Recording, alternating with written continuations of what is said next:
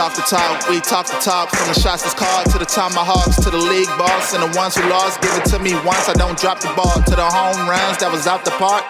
Kershaw when I'm pitching off. Kobe to Howard, he looking soft. LA Rams in the city, y'all. You like that, you like that, you like that. Kirk Cousins back, long bomb to D-Jacks. Got special guests, got breaking news, got what's new if you need that. Watch me speak like Ali. R.I.P. Not a person on earth that can't stop me. Game seven, get a ball to Kyrie. Three. Come talk to talk with Chatterbox. We got it all with Chatterbox. Come tune in to Chatterbox. Come tune in to Chatterbox. Come talk to with Chatterbox. Welcome, welcome, welcome. It is 12 o'clock on Sunday afternoon, so you know what time it is. It is time for Talk That Talk. I am your host, Terrell Chatterbox Emerson, in studio with the same people I've been in studio with the past couple of weeks. Alex White and Salim Dwecker sitting to my right. What's goody, guys? What's up, man? Hello, hello, everyone. Feels good to be back. Hope you guys are doing doing well this week. Always, always. Um, I actually don't even want to start with me. I actually want to start with you guys. But you, Salim, you just kind of mentioned it. How's the week going? How's the week going for everybody? Um, it's it's pretty good, man. Like, I fully, you know, I got three months left at, at this school, which means three months left at this uh, job because it's federal work study, and I don't even care. Like, I straight up told my boss, I was like, so uh, I'm gonna apply to this job, and he's like, yeah, we're kicking you to the curb in December. I'm like, I know. I should become a loan shark. See, but here's the deal, though. At least they told you. No, but I already know. Like you can't, because I would have. Because you asked me, I was like, yeah, man, the library would be a good job, but it just, and it sucks. It's my favorite job I've ever had. really? Might be second because I, I worked at an Italian little pizza place, hole in the wall, when I was 16. I, I, why is it that all the jobs that I don't even know if I can say this, but all the job, all the under the table jobs are the best. It was it was hard work. All the jobs you have before 18 are usually the ones that are like, yeah, if I had my choice, I would go back to that one. Oh, it, it was a good that's time in my true. life. Uh, Breaking Bad's like series finale was going on. He remembers that. You The- compare every, you, you're just looking at everything at that time This in was your life, like- and it's like it's beautiful. This was All like. July 2014 to like February. No, no, no. July 2013 to like February 2014. Did you feel like Khaled? Did you feel like you just couldn't lose? You That was a good time in my life, man. That was like I was chill. The Heat had just won back-to-back titles. You just you gonna leave it Florida? Yeah, you gonna yeah, yeah, sure you absolutely. Tannehill was had a really good season. Speaking of Tannehill, he trying to lock up with with a receiver for a third time today. Ryan Tannehill three going TDs. bonkers. He already has three. I don't want to ever hear the national media talk bad about Ryan Tannehill again, unless well, if he has a bad game, then you could do that. I was about to say it's gonna happen again. Be ready for it. Um, I Put actually some do want to start. on his name. I don't know if they're actually gonna do that, No, but they, they won't. They're, they're haters. I do it is what think it that it, it- it's really really important for us to start this podcast, or excuse me, start this radio show, uh, with a rest in peace. And I do want to say rest in peace to Ruth Bader Ginsburg. Rest in peace. Um, Yes. I, I'm I'm do not want to get this wrong, but I think that was two days ago. I don't believe it was yesterday. Was it yesterday? I believe it was yesterday. It was yesterday. Okay, so thank you for was correcting me on that. Um, I, I'll be honest, was man. it? I thought it was two days ago. I could be wrong as well, though. I could be wrong. I'm I'm looking might at my have to look notes right now. We're looking at the rundown. I got Twitter open. I got a million different things open because we do have a packed show for you guys today. But we we didn't want to um, start this episode without. We we didn't want to start it negligently. We didn't want to start it carelessly. So we wanted to make sure that we open up this podcast or this radio show. Why do I keep keep saying a podcast? Probably because I'm in the small studio. Yeah, yeah. It's very, it's tiny in here, but it, but it's awesome. Everybody. No, for I sure. it. The the bigs in here are, are magnificent, so it it balances out. But it's pretty small in this joint. Um, It's the Corona joint. but we definitely didn't want to be disrespectful and, and negligent and just careless to open up this radio show without paying proper respects to Ruth Bader Ginsburg. Uh, Selena, did you have anything? Yeah, you know, uh, great woman. She did a lot for uh, women's rights in America and uh, gay rights as well. And it's, you know, may she rest in peace, but it says something about quote unquote American democracy Mm. that the right to an abortion and the right to gay marriage might go away because an 87 year old died. Mm. So, I mean, you know, you talk about democracy, but the Mm-hmm. fact that, you know, they're talking about putting somebody like Ted Cruz or Tom Cotton. And, and let me say this if your last name is Cotton, I feel like you should be barred from serving in public service. I just think that's something you shouldn't be able to do. certain things just carry a certain amount of weight and you have to read the room. I, have said that earlier to somebody. Um, I'm not even sure what we were talking about, but and you know what it was? This is random.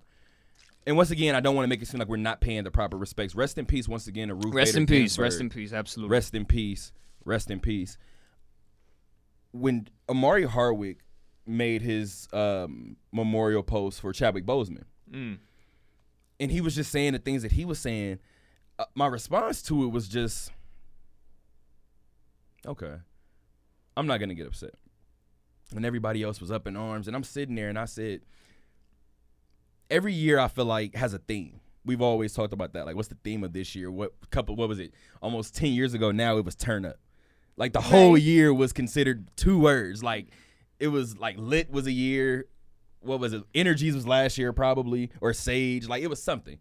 So protect your peace was a year. This year, I've come to find out very very early. This year's theme is read the room. Yeah, like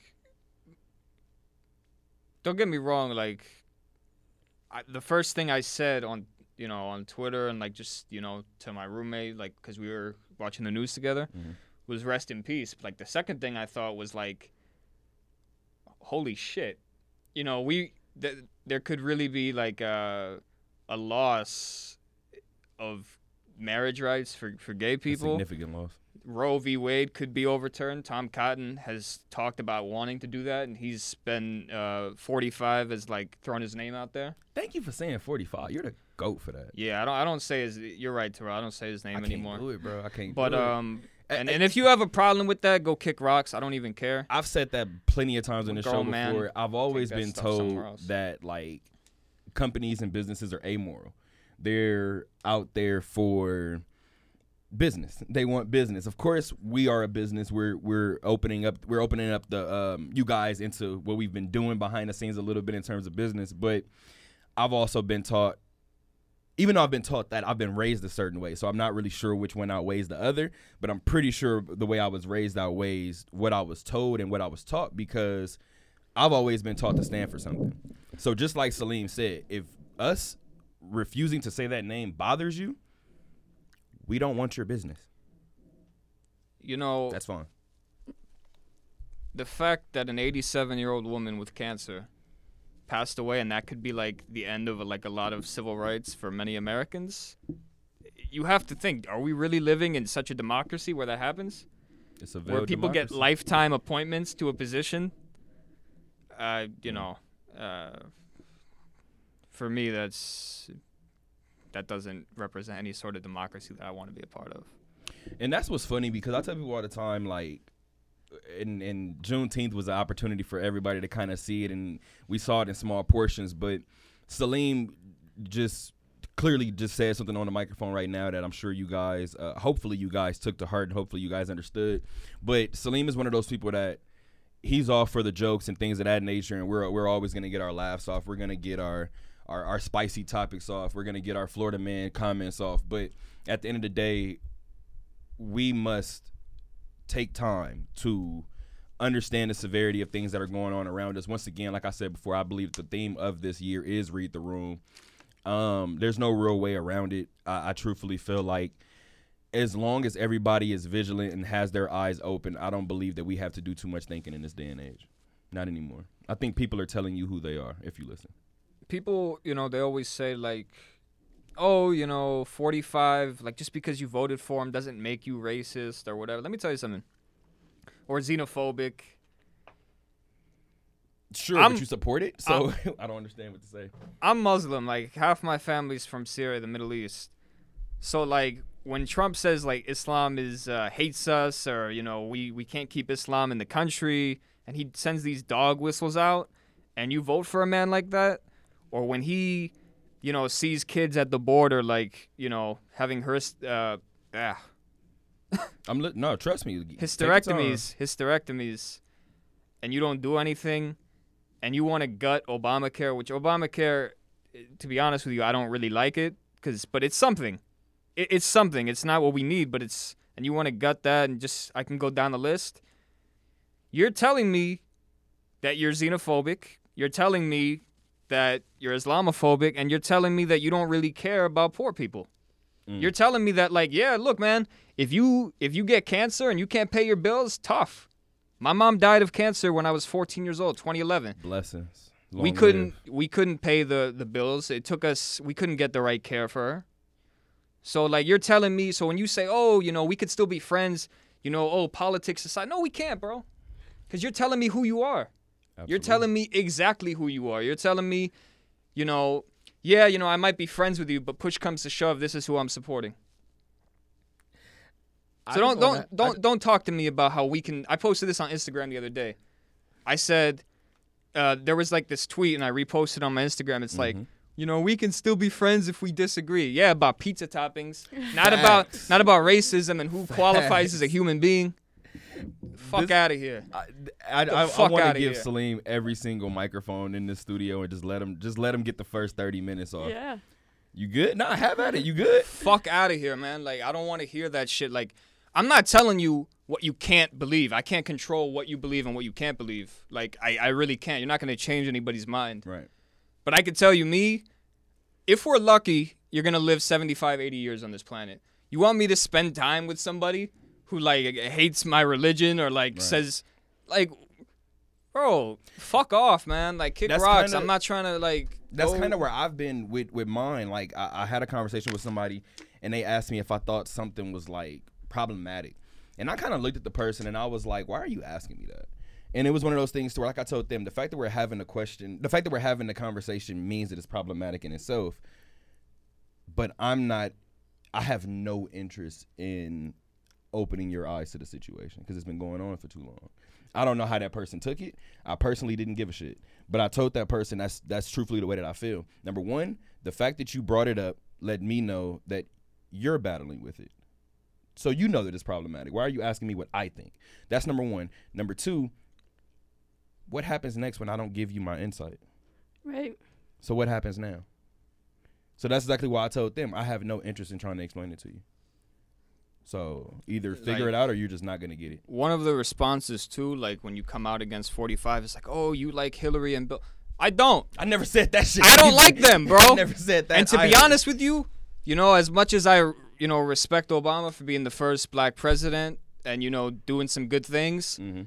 he also dropped a lot of drone strikes on the Middle East and Africa. I, I say this all the time. So don't. So when people say, "Oh, but you support," the, I don't. I'm not a hypocrite, bro. At the same time too, I tell people all the time too, when it comes to that particular time, of course, you just said it right now. Obama is Obama. We we have the love that we have for him. We, have the support that we have for him, his supporters. But I tell people all the time, being a black man, what I saw from my black people was that we were so content with having a black man in office. We forgot we forgot to ask for something. Do you remember that thing in Flint where he went and he uh and he took a sip of the water, Mm-hmm. but like it was like a fake sip, and he basically told everybody he was okay. And like the people in Flint, majority black city in Michigan, they were like, yeah, when he came there, he was my president. When he left, he wasn't. So like, let me say this: when people stand politicians, politicians are your servants. Same with police, like they're your servants. That's tax money. Like they serve you. Absolutely. Next time you think about donating money to a politician, I want you to do this instead. I want you to take that same money, go to GoFundMe or give it to somebody that's hungry, help somebody out with their rent that's short on rent. That's what you should be doing. And you know what? And this is Sorry for sound really- preaching. Sorry for preaching, but it I- needs to I be just said. told you what I told you. I, we purposely let you rock for a reason. Like that's that's what we want. The show is called what it's called for a reason. I do want to say something really quick, and I do want to. I need to express this because I don't know how many times people are going to cut or ways people can cut this up. So I'm going to say this a million different times. I'm not saying this for attention, but I pay attention to certain things.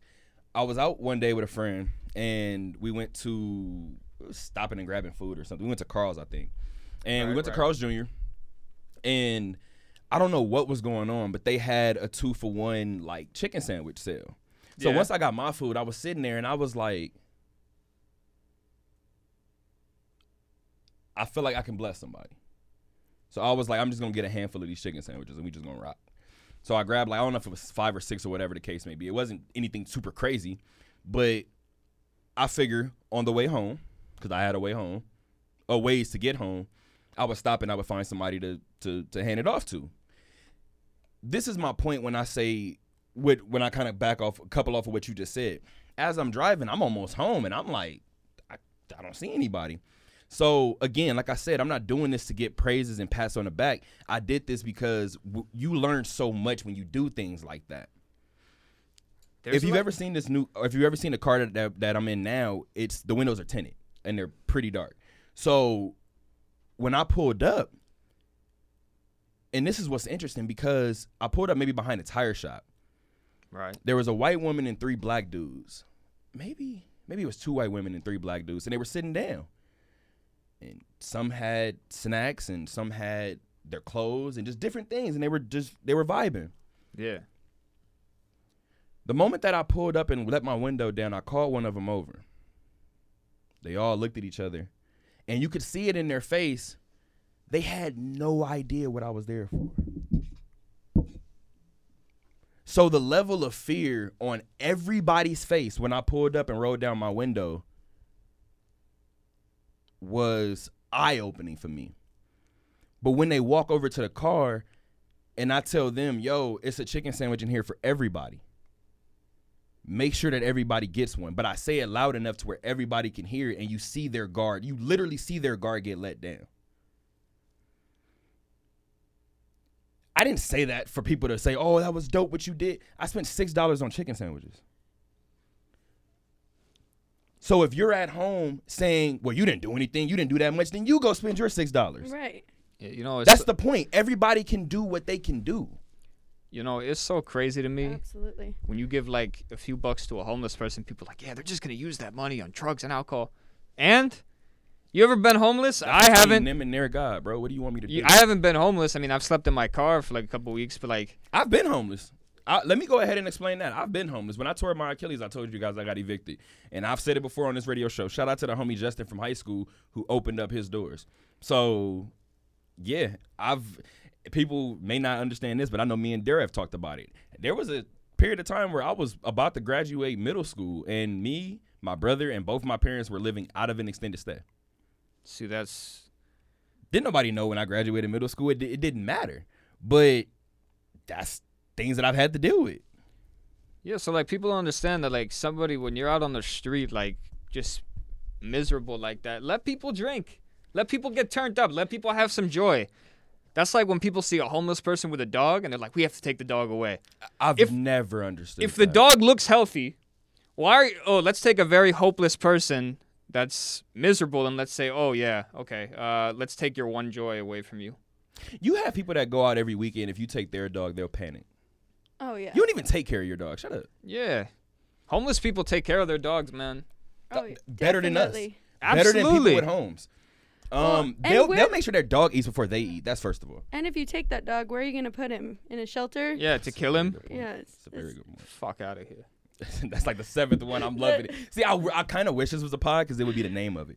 Um, but I know we opened up with Ruth Bader Ginsburg. Once again, rest in peace to Fuck Ruth the Bader Ginsburg. FCC. There it is.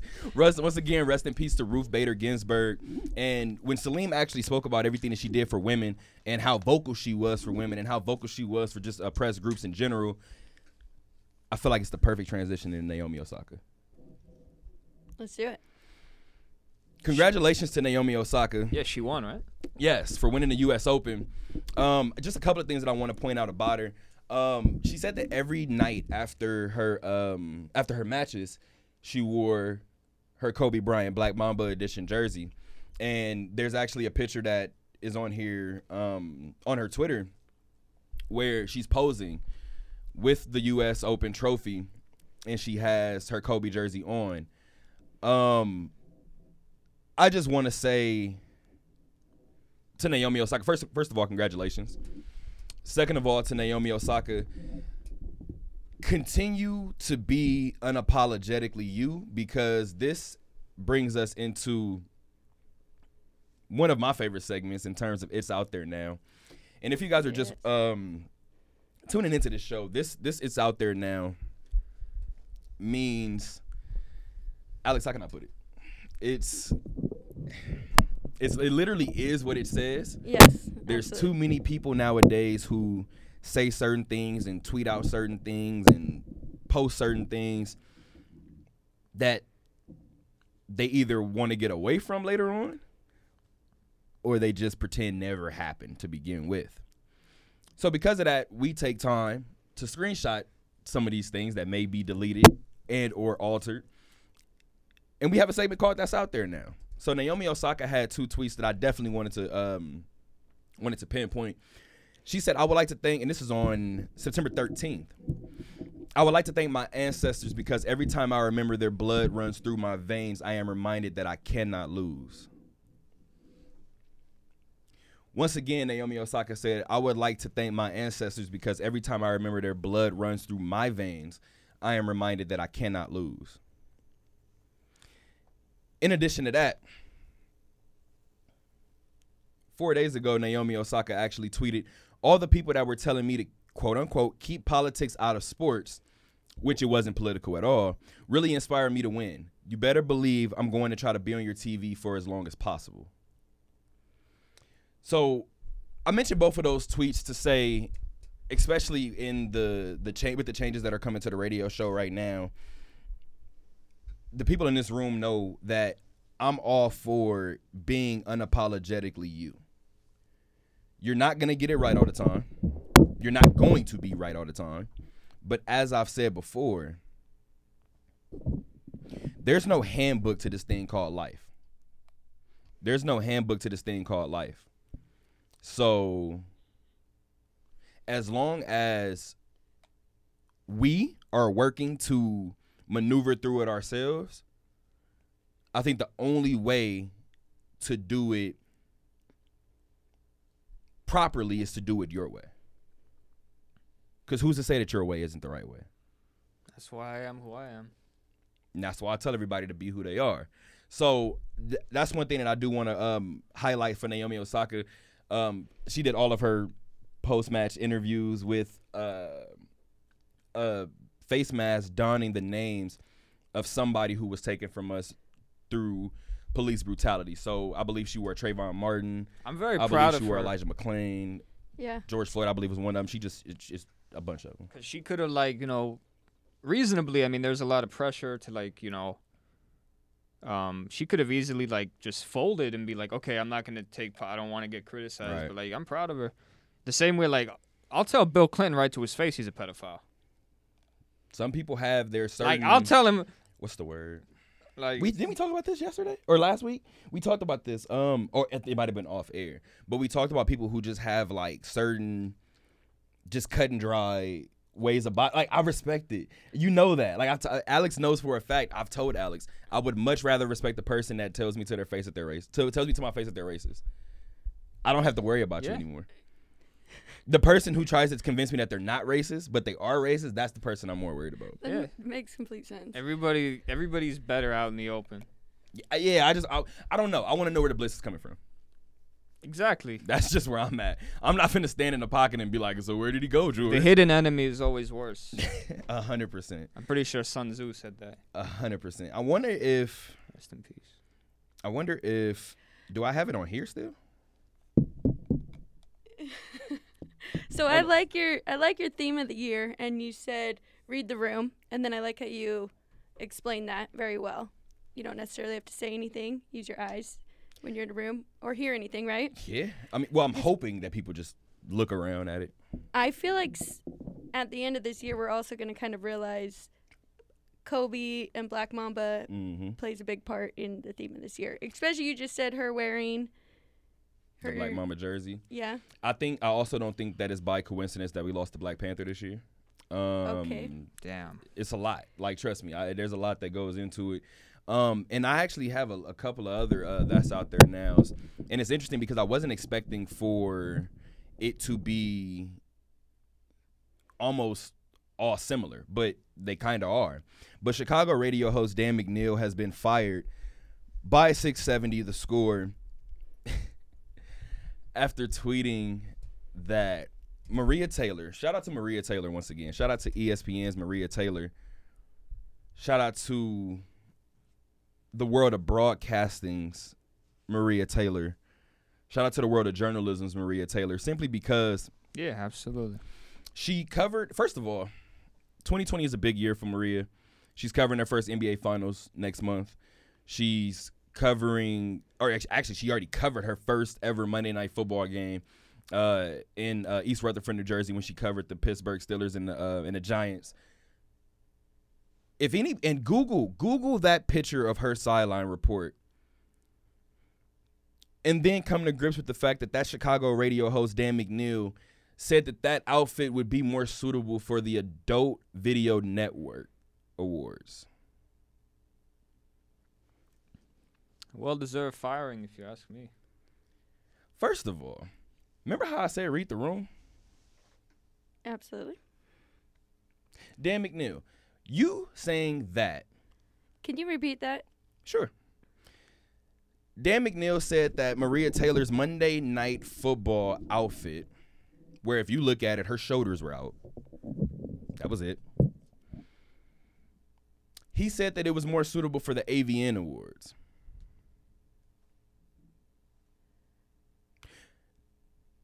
Dan McNeil, that tweet let the whole world know one thing. If we all do what I said to do, and that's read the room, you let the entire world know that you're a perv. Yep. Absolutely. Exactly. What? I haven't seen the picture. What? Because your shoulders were out? Dog, you got horny at shoulders? Nah, bro. That's Dan McNeil, let me just let me tell you what you just told the entire world. You saw a black woman on TV and your mind went to sex. good point. Very good point. Dan McNeil, I know this may seem like you know what? I'm not even gonna make the comparison. Let me not make the comparison. However, the reason why you react like that, Dan McNeil, is because and I don't know your background, but based on that, you're forcing me to read the room and infer a lot of things. That leads me to believe that you reacted that way because you have never been around it. Have you ever seen a kid in the mall who sees a kid in a wheelchair? Yes. Yeah. They mean no harm. No, they don't know. So in this that's out there now, I'm actually gonna shoot Dan McNeil a little bell and say maybe you didn't know that you meant any harm. But let me also explain to you that that's why black women act the way that they do now. And when I say act, I mean bullish. And when I say bullish, I don't mean the stereotypical Twitter esque um mad black woman attitude having no. What I mean is they're not taking it anymore. Because there was nothing about her outfit that deemed that was deemed AVN appropriate outside of the fact that her shoulders were out. Right. So now I have a question, damn me. No, I don't even know if you're married, but now I have a question. Do you monitor what your wife wears? You know he does. I guess 'Cause we that can't means- say that. It's that means- libel. But whatever. Why I can't?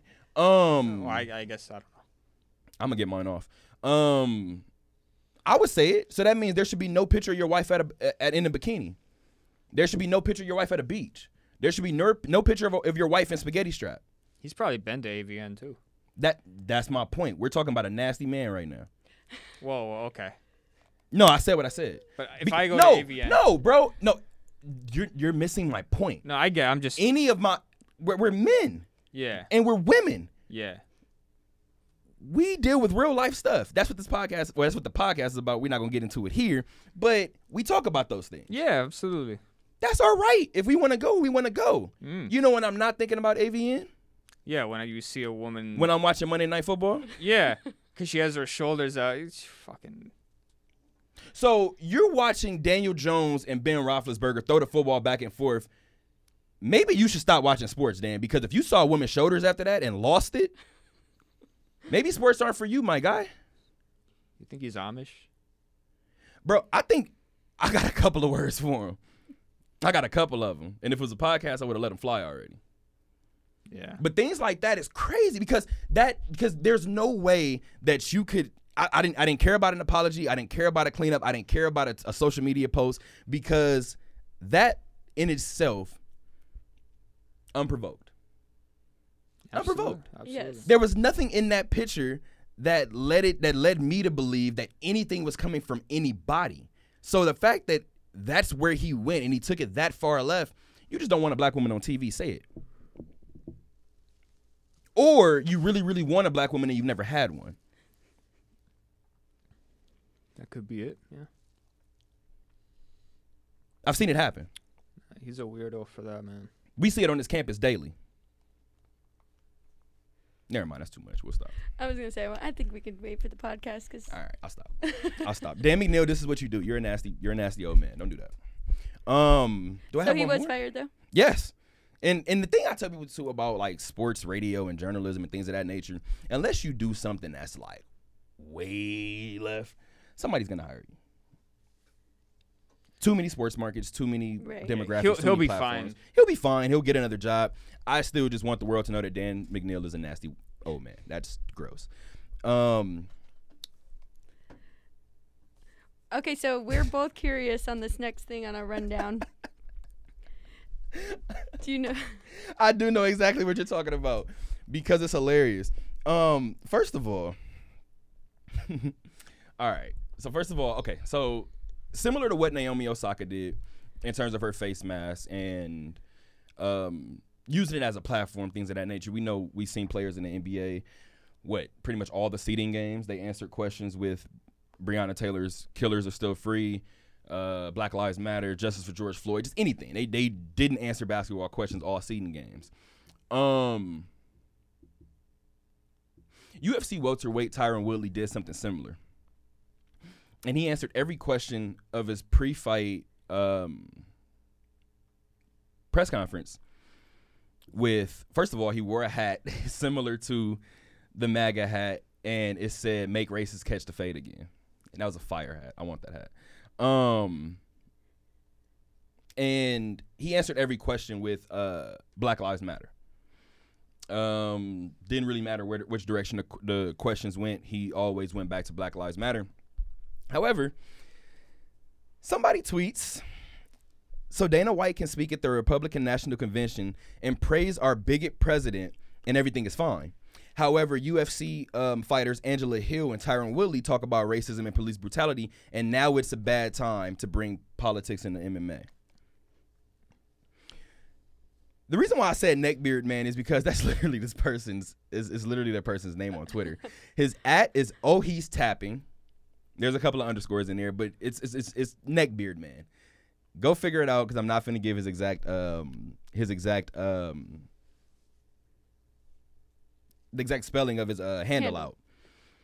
However, Neckbeard Man chimes in and says what what Angie doesn't any editor, what Angela Hill does is completely different and we love her for it. Tyron made himself look like an idiot, answering almost 40 questions with Black Lives Matters was stupid. He jumped on a trend that's circulating trying to salvage some sort of fan base. He has a way to get people not to like him. I'm guessing that he didn't expect Angela to see that tweet. Angela most definitely se- seen that tweet and she tweeted and she actually quoted it and said, I wish I had the balls to do what Woodley did. Read any interview he's done. He's put a lot of thought into what changes um, would better serve the public. To think a black man from Ferguson is saying Black Lives Matters because he's jumping on a trend is just ignorant. Yeah, absolutely. Now this, I'm so upset that that guy won. and we're gonna get to that in a second.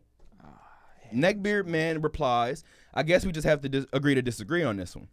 Somebody chimed in and said, "No, she said you were wrong, and you're choosing to stay in the wrong. Don't go rephrasing because you went for cookies and got crumbs." Neckbeard man ends it with this. I didn't rephrase anything, and I'm not going to delete my comment. What I said was insensitive to Woodley's upbringing. Maybe I should do more research next time. I made a mistake and assumed something without uh, without knowing them. I went for cookies and didn't even get crumbs. Well, that's I. Wait, wait, wait, wait, wait, wait, wait. Let it breathe. Cause that awkward silence is that accountability? That's what I was gonna say. You don't you don't get it too often. Yeah. Neckbeard man, I respect you. That's it. That's all I'm here for. I seen that interaction and was like, yo, how many times on Twitter do you see somebody say I was wrong and I apologize? Ninety nine percent of the time you don't. No, correct. I, uh, that was for you, Neckbeard man. That that comment was trash at first, but at least you stood by it. At least you said that you made an ignorant comment and you're gonna do more research next time because if you know anything about Tyron Woodley, that's not the way he rocks. Now, Speaking of rocking Tyron Woodley. My God, man. Um, I'm gonna let Salim take over. I Just it, it started, and before it started, I told my dad, I know you're gonna go for Tyron. I said Colby Covington is gonna walk him down for five rounds. It's, you see what he said after the fight, Colby? You break down the fight first, because we'll get to the post fight and everything else. Break down the fight first. Talk to me. What'd you say? Yes, please. Did you did you watch the fight last I night? didn't. I Okay. didn't. I wish I, I But you're honestly, watching I next didn't week? watch it. I know didn't you're watch watching it. next week. Oh, that's all that matters. I You didn't watch. Oh, so I'll break it down really quick. Um, I'll do it relatively short, relatively quickly. Tyron Woodley came out and wasn't wasn't the aggressor against Gilbert Burns. We saw that. We saw Gilbert Burns come out and take the center of the octagon. Didn't really let Tyron get the center of the octagon the rest of the way. Here's the issue. Tyron came out, pressed Colby right away. And this is where I told my dad the world might be in trouble because Colby Covington has always had the, the the um the term was always one or two things: the iron lung or the third lung. His cardio is ridiculous. He's gonna go for 25 minutes. He can probably go for 35, 45.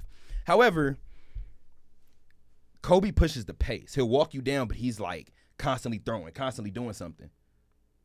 When Colby or when Tyron took the center of the octagon, Colby looked more methodical and he looked more poised. If that Colby Covington fights that way moving forward, the welterweight division might have a problem. Because he still has that level of cardio, but now if he's learning to if he's learning when and where to deploy them, like people always talk about Kyrie Irving, he has everything in his bag.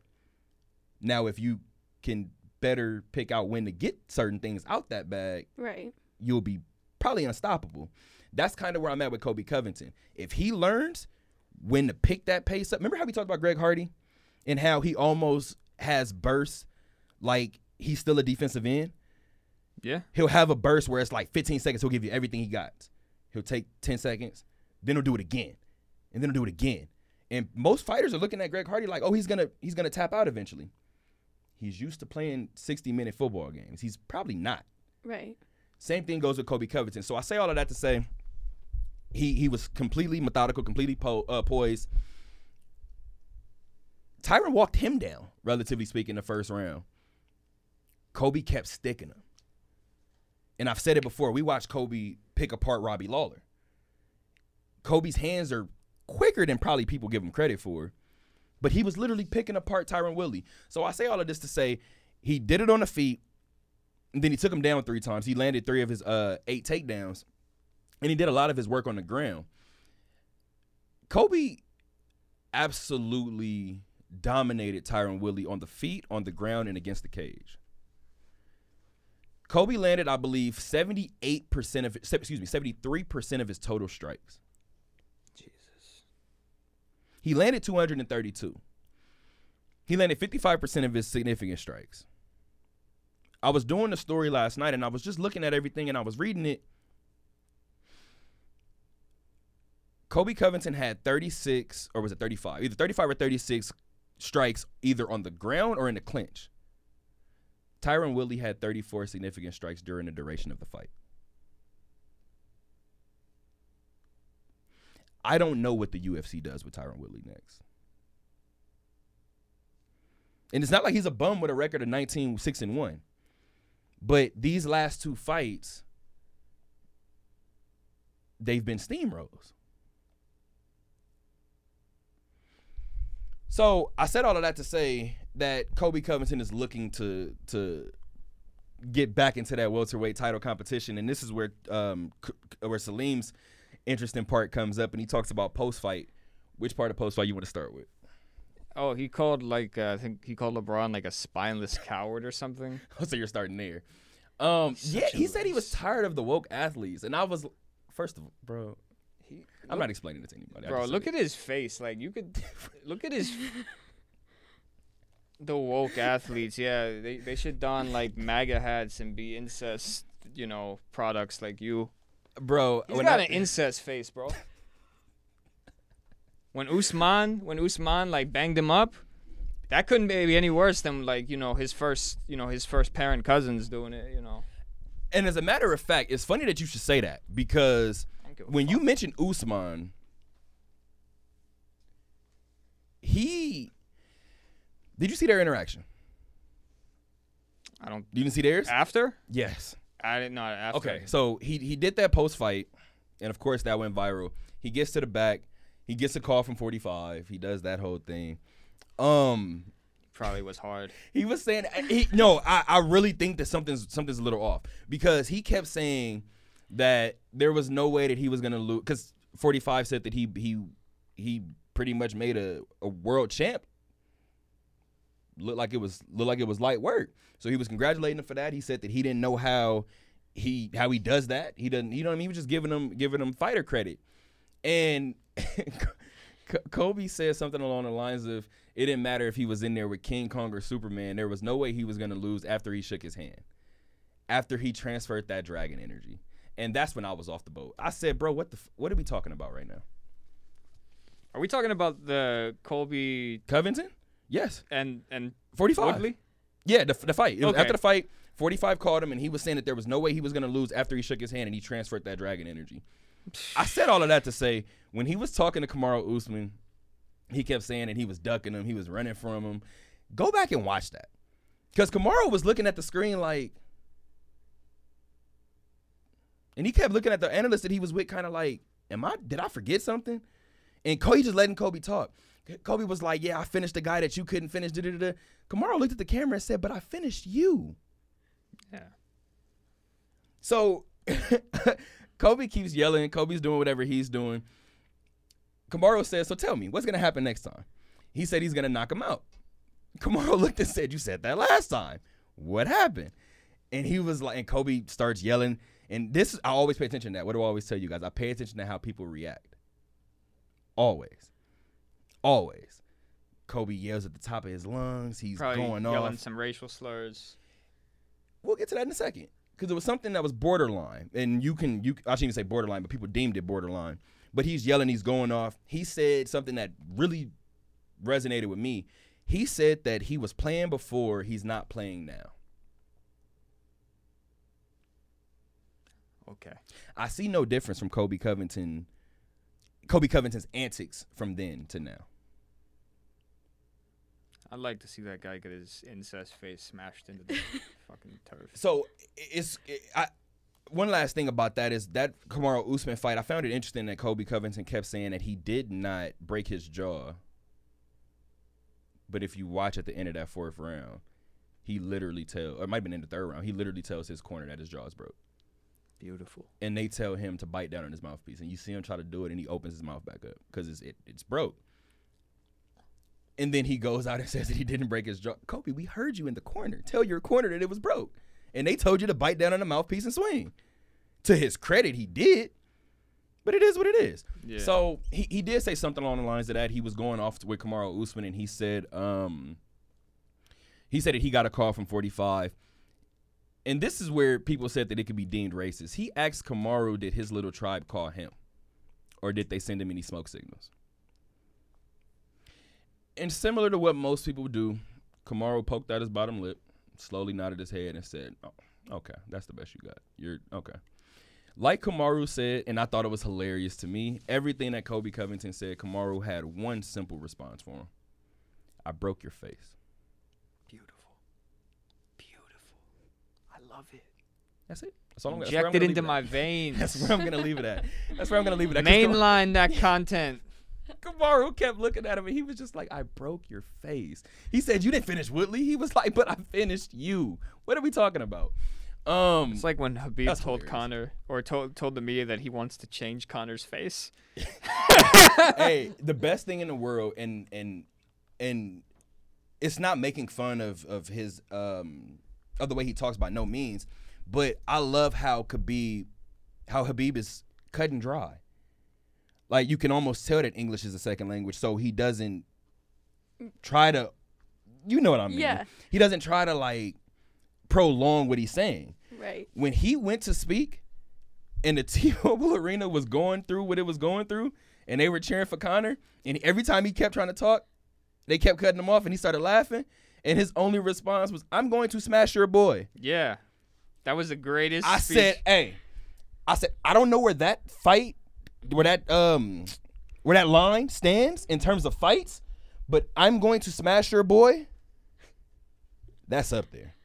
it was that's up so good. I told my dad in that moment, I said, I think he might maul Conor like quickly. well, you, you saw like Khabib, like he had an interview recently, and he said like during the fight, Conor basically begged him not to kill him. when when he had Conor pressed against the cage and he kind of had like it was a weird position. I don't even know if, know if I want to call it half guard, but he kind of had Conor's like the side of him. Yeah. And when he was hitting him and you seen him, he was let's talk now. Let's talk now. Yeah, yeah, exactly. I was like, bro, how do you not love Khabib? Right. I said this, yeah, this one, this one might be the goat. I was like, I know we've said that before, but nah. Everything about this dude makes you want to root for him. I it was And so, prayers to Khabib and his family still. We know Yeah, how, yeah, how close he absolutely, was with his dad. Rest in peace to his father. Um, that family is super duper close knit. That's what truthfully made me fall in love with Khabib as a fighter first, was finding out how, like he says all the time, he tells anybody who comes into the gym, you respect your coaches, you respect your you respect your teammates, and you clean up after yourself. That's the first three things that he says before. That's a world champion. And he's telling you respect comes first it's kind of just hard. I, I, I kind of broke into a little soliloquy, but it's hard to root against somebody like Khabib. Like it's crazy. That him and that Justin Gaethje fighter is gonna be nuts. Um, Well, we want to go into next week's next yeah. week's fight. I was about to say we can start talking about new fights now because Covington, I think, after the fight, Colby or Dana White admitted that uh, or explained that Gilbert Burns is the number one contender for uh, Kamaru Usman's welterweight title. Uh, I'm not sure if they're getting that fight in by the end of the year. I doubt it. Um, it might open up next year, and then think they're gunning for a Colby Covington uh, Jorge Masvidal fight. So we'll see what happens out of that. I know what you're gonna say, and don't even do it because I know what you're gonna say. If both of them wear the face mask, then I don't know who I want to win. the MAGA Bowl. I, there it goes. The, the MAGA event instead of the main event. Never, never The. MAGA Never event, mind. man. Um, Really quick though, we do have one NFL game that is over, What we got? and it is Philip Rivers and the Indianapolis Colts. They beat the Minnesota Vikings twenty-eight to eleven. The Colts are now one and one, and the Vikings zero and two. I'm extremely excited that the Vikings are 0 2, but I do have a question. Sorry for my roommate Danny. He's a big Vikings fan. I'm Sorry. not sorry for Danny. That's what you get. Dana. Danny. Dana. That's what you get, Dana. Um, real quick, Yes, you know what I'm about to ask. I do not. What did Philip Rivers have? Philip Rivers, nineteen for twenty-five, two hundred fourteen yards, one touchdown. It's a pretty good day. That's a really good day. It's a pretty good day. How old is he? 40. How old is he? It's a valid question. Do they even have his age on there? Thirty-eight. Oh, so he's There turning 39. Bet. Okay, so cool. So, 214 yards. Yeah, all right. I'll rock with it. We can uh, lay low on him for a little bit, cause last last Sunday we were not. No, I'm still standing by that. okay, Like, but we'll just we'll just I'll leave him alone for now. yeah. There we go. I'll leave him alone for now, but I do think that uh, him and Cam don't have the same critics for some reason. Okay, yeah. I'm excited about that game. That's the late game, right? Yes, yes. Oh my gosh, I can't wait for that game. you want to last give us week a rundown he- too, whenever you're ready. Last week he played while we were in the studio, Mm-hmm. so we didn't really get to watch a And- whole lot. I'm I'm in this pool at work and I picked against my mind. And and normally I don't ever do that. I never pick against my brain. I sat there and said Seattle's probably gonna win. But I keep telling people Cam is going to win a primetime game where everybody counts him out. Why not do it now and get it out the way? Because he, he would be 2 0 with a win over Seattle on a Sunday night. Yep. Everybody would talk about him again. I did have that same exact feeling. Exactly. I'm like, you know, I've already learned my lesson about going against Russell Wilson and the Seahawks. I don't think I need to do that. But then this other part of me wants to do it again, especially for Cam Mm. Newton and the Patriots. So that'll be interesting. I'm rooting for Cam, but not the Patriots. I'm a be so Dolphins fan. I'm not ever gonna root for a Patriot. Like, you always so you want Cam to throw four touchdowns and them to lose. yeah, if if Cam could like win MVP this year or like come close to it, like have a great year, and the Patriots go like seven and and nine, nine and seven, I'm I'm cool with that. That's hilarious. Um, so Alex, you want to go ahead and give us a rundown of the scores that's going on right now? And I'm not Sure. budging on that. So we do have Not another sure. game that is final, and that is San Francisco 49ers 31 13 against the New York Jets. That game looked nasty at the beginning. They were How long before Adam Gase gets fired? As a Dolphins fan, I could tell you the fact that he even got hired in the first place is insane to me. Like, I'm so confused. I'm so confused. I'm sorry. I don't want to be this guy, but I'm so I'm very confused. the fact that he um, has a job as an NFL head coach should tell you we don't live in a meritocracy. So how long do you say? What do you give him? If he makes it past like week eight, then the Jets deserve whatever they get. I mean, they deserve whatever they get now. Oh man. They're still paying dues from those I- I Rex hate Ryan pick- years. yeah, I hate picking. Whoa, The feet man. that was the best t- mm, the best time that they had in recent memory. Um That was hell for me. I, I do not want to pick what Salim just said, but I'm close to it.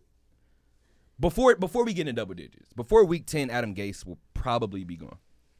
Yeah, we're usually pretty good about that, right? With people's job, livelihood, try not to. I try not to Make those call for it, right. and and at the same time too, I know we we went through this with Sanchez uh, here on campus. When we say that a person no longer is fit for a job, guys, we're talking about that job. Listen, Adam Yes. Gase will be fine. Yes, He, he he's made a lot of money. He'll be okay. Yes. And on top of that, guys, like I said, these people know more football than most people. These people have forgotten more football than most people know. So there it is. Continue, Alex. Smelling salt. Okay, Chicago Bears. Their game has ended. They won 17-13 over the New York Giants. Got breaking news out of that game. Yes, I, I don't know for sure, but it I've heard that Saquon Barkley. It looks like he tore his ACL. Don't know for sure. I follow this uh, doctor on Twitter, like Mhm. who's a sports doctor, and he specifically deals with ACL injuries. Mhm. And he said it looks like that, but he's not completely sure. I trust him because he's normally right, and I hope he's wrong, and I hope I'm wrong. And uh, get well soon, Saquon. Great player. And I hate to to bring up this because I feel like just injuries are just like scary things to kind of deal with in general. But I'm gonna talk to Hoop, and you guys know D Hoop has tore his uh, ACL, I believe, twice. So um, I'm gonna talk to him, and he I called him right when Clay went down, and I was like. Right, it might it's kind of weird. He called me when uh, KD went down because I tore my Achilles, and I called him when Clay went down. And when KD went down, he asked me. He was like, "Is it?" And I was like, "100 percent, 100 percent." He tore it. Like he, the way he reacted, the way he looked back, no, he tore it. And when Clay went down, as soon as I called him, as soon as he answered, he was like, "Yep." I was like, "It is." He was like, "Nowhere around it." He was like, "It, it caved in. You can see it." And I was like, "Oh." So I'll probably talk to him after this and see if he believes Saquon tore because he's he's I don't think he's missed yet. All right, next we have Falcons. They are leading the Cowboys 39-30. That Dallas game- on the way back. They are on the way back. I think they were down 19 Wow. At halftime, still 450 in the fourth quarter. Uh, the Packers, they're still going. They're still leading 42 to 21 against the Lions. There's a minute left in the fourth quarter. Um, Just- sorry, to Dolphins just scored a touchdown. It's about to be 20 to 17 Dolphins. 10 minutes left in the fourth quarter. I thought that game was postponed, just delayed a little bit. It, it was delayed. You want to Uh, tell us why? There, there was lightning. You know, all the old heads, you know, listening, they might be like, yeah, you know, the league is soft now. It's soft. They don't play in lightning. Well, Yo, now- I'm looking great. What's wrong? I'm look. No, I'm just looking great on this uh pool at work. That's it. who'd you have? I told everybody that the Rams are gonna go into Philly and beat the Eagles. I told everybody that Carson Wentz does not look. He does not look right. Well, last week they lost to Washington. Washington. I You thought think the he's same hurt? thing. And hey, Jared Goff looked pretty Yeah, good last yeah, week. right? Jared he Goff- did. Yes, I'll admit, yeah, Great job. he did. Great job. And based on this score, I know you we're, we're about to let you finish off the uh, the schedule, but based on this score, he might be looking good again. Yeah, Rams are 37 to 19 over the Eagles. I think that was a great pick by you. Um, Steelers lead over the Broncos 26 to 21. Still three minutes in the fourth. They, that is at Pittsburgh, and then we have Buccaneers and Panthers, Bucks 24-17. And Carolina was actually down 14 to nothing in that game. So Carolina has 17 un, or excuse me, 17 fourth uh, excuse me, blah blah blah. 17 second half points. They have 10 in the fourth quarter. So they're similar to Dallas. They're making a run right now too. And I think one other one that we might have skipped over, Jacksonville fell short against Tennessee 33 to 30. Thank you. Yes. You're all good. And I just want to point out the fact that my Packers put up 40 for a second week in a row. That's it. That's all I want to Ooh. say. That's it. Both against divisional rivals. That's that's all I want to say.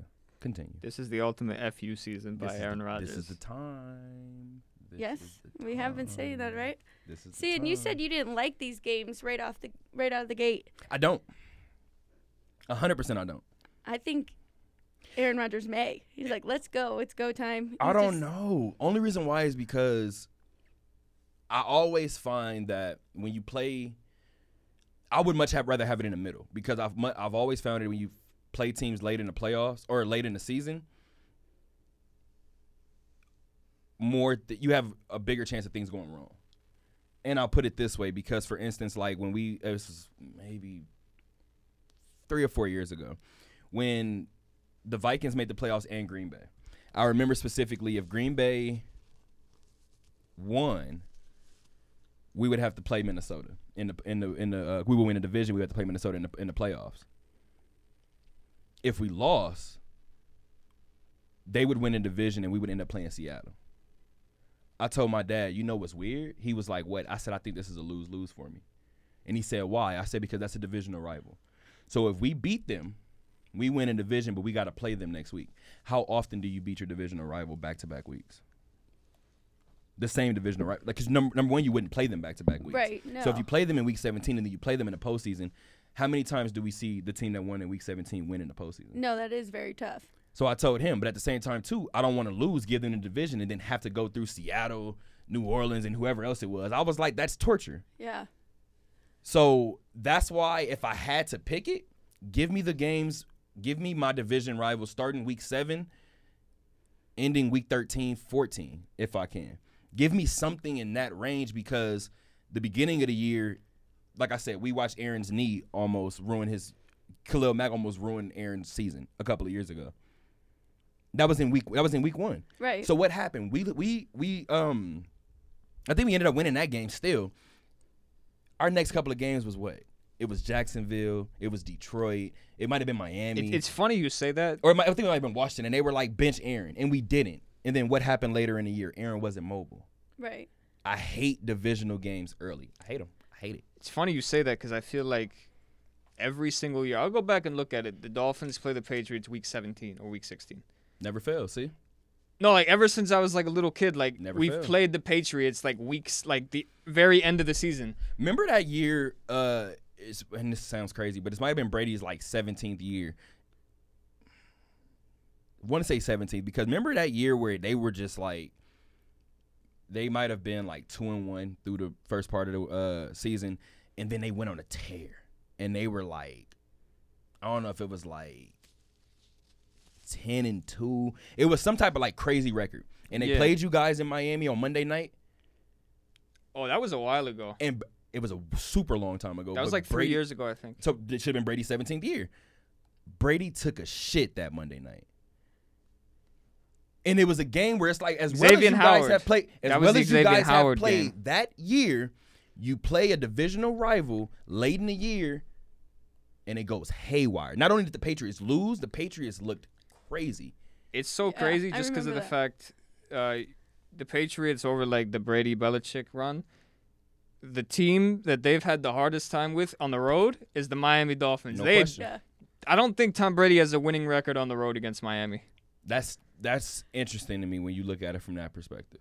Yeah, absolutely. And the best part is you can always get points. You can get the Yeah. Dolphins plus points, and then That's a feel fact. pretty good about that. That's Oh, why yeah. betting-wise. I didn't want to say it earlier, but when you mentioned the Seahawks and the Patriots, I looked and was like, Seattle getting four? Like I'll tell you guys this: Oh, Miami- yeah. Miami does not win in New England. Or excuse me, Carol. Um, New England's getting four. Yes. You said I'm sorry. Say that again, Miami does not win in New England. at all. Almost never. At all. But if it's in Miami, yeah, that's then you then, then you got faith in your team. that's a 50-50 for me. Even if the Dolphins are, are terrible, t- like look at last year. Very true. That Very was true. one of the worst rosters in NFL history, and they beat them. Do you think it's because they're uh, sleeping on him and looking ahead? to That- what's next.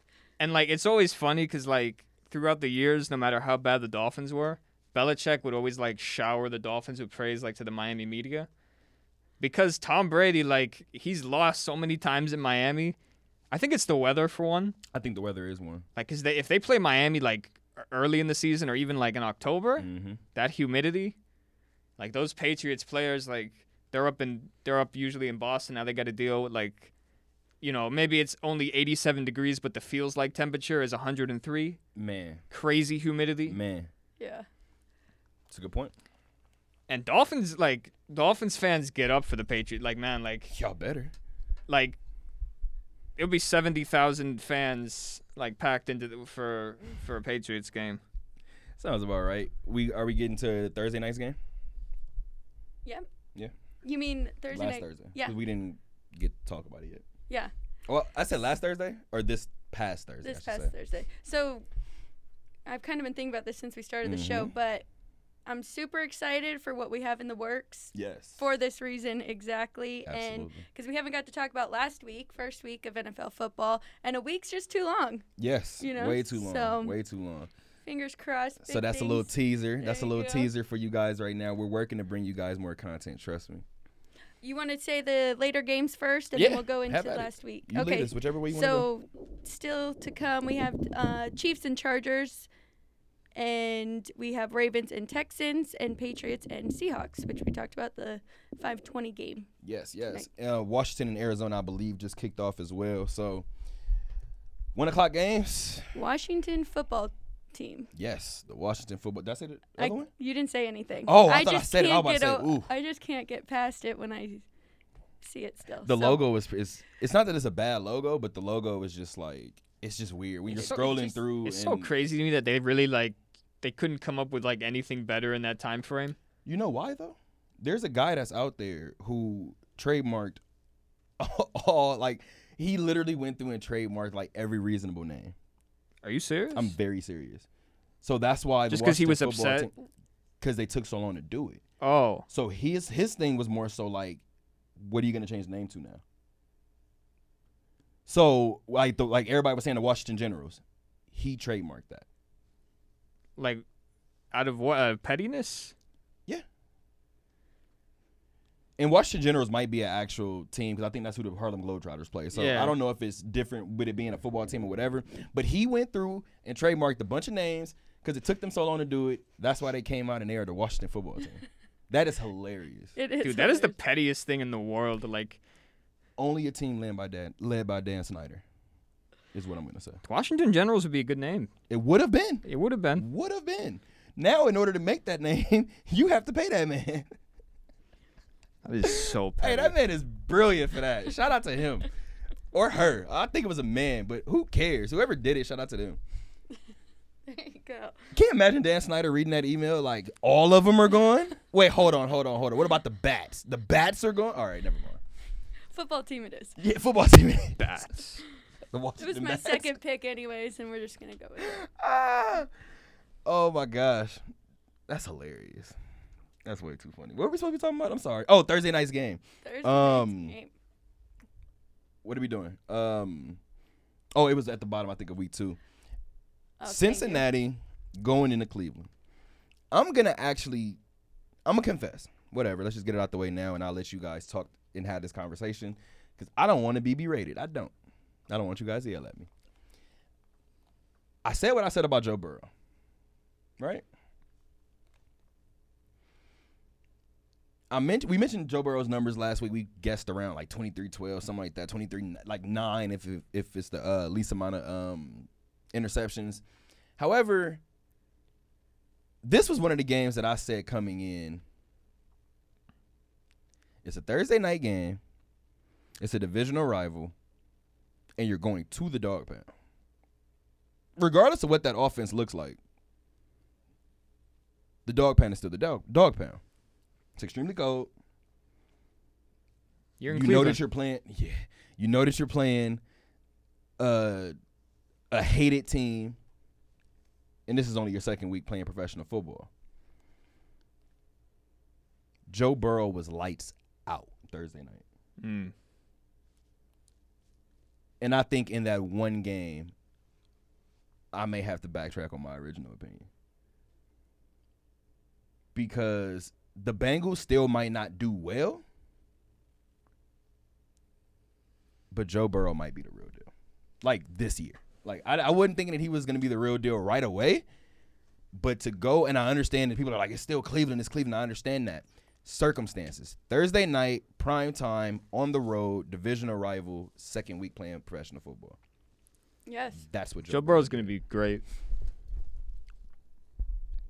Yeah. Oh, I didn't know. If, oh, I'm sorry. I, That's I, all we no, all I was have good. no, I was good. I'm gonna let Alex go ahead and break and break down the um and take us through the breakdown.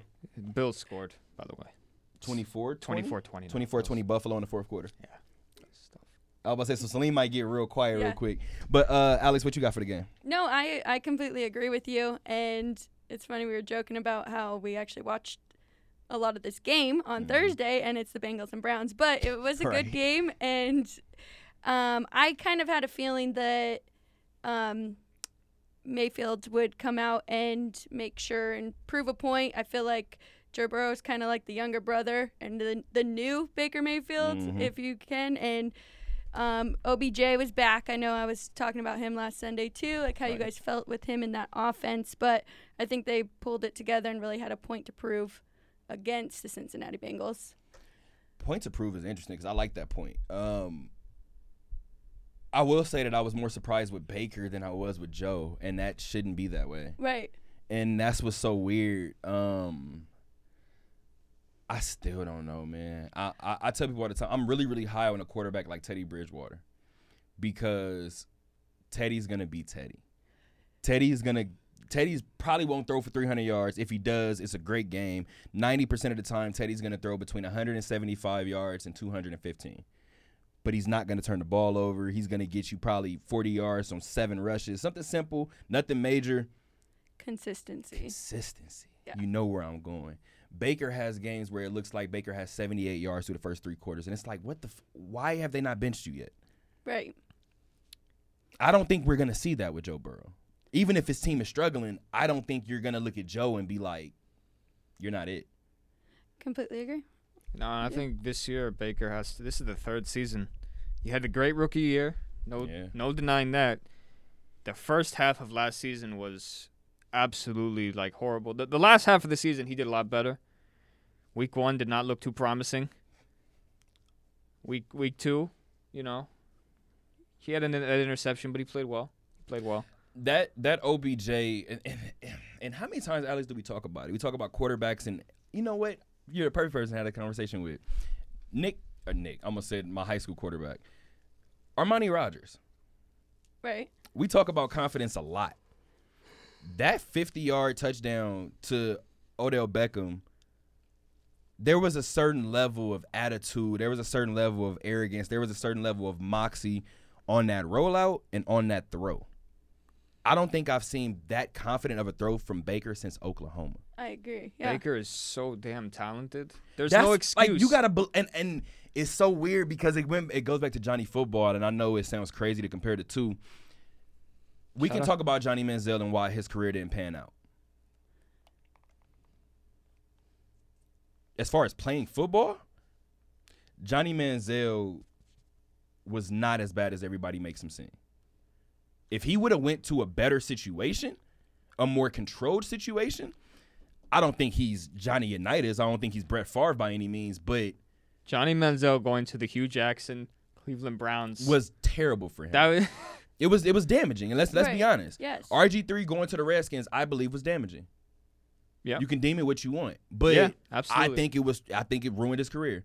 So that and, and it sounds sucky to say that because he's a Raven right now, and if they win it all, he still wins a ring. So I don't want it to sound like that, but RG three should have been, in most people's eyes, close to a Russell Wilson. those Yeah. injuries, man. They were so They were nasty too. terrible, man. But if you look at that offense, like say, if you look, I know basketball wise, we're talking about it and like how much of a percentage of an offense is somebody responsible for. When RG three was in Washington, everything was him.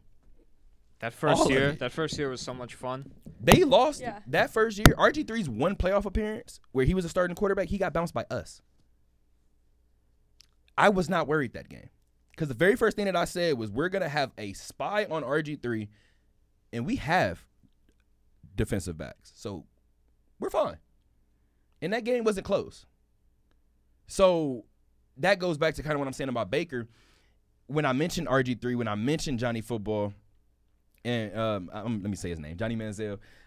I mention those people because those are all people who have had, and I believe they still have, high confidence levels. Went to situations where you look at them and it's like you don't look confident. Yep. That's kind of why we drafted you. Like that's why I look at a person like Dak Prescott. He may not be the best quarterback right now. He doesn't waver. My dad would my dad who's a Cowboy fan would disagree and tell me that he he's up and down. I think Dak gives you Dak every week. One Yeah. way or another. I agree. I think I'm a little bit on your dad's side, but Yeah? I don't know.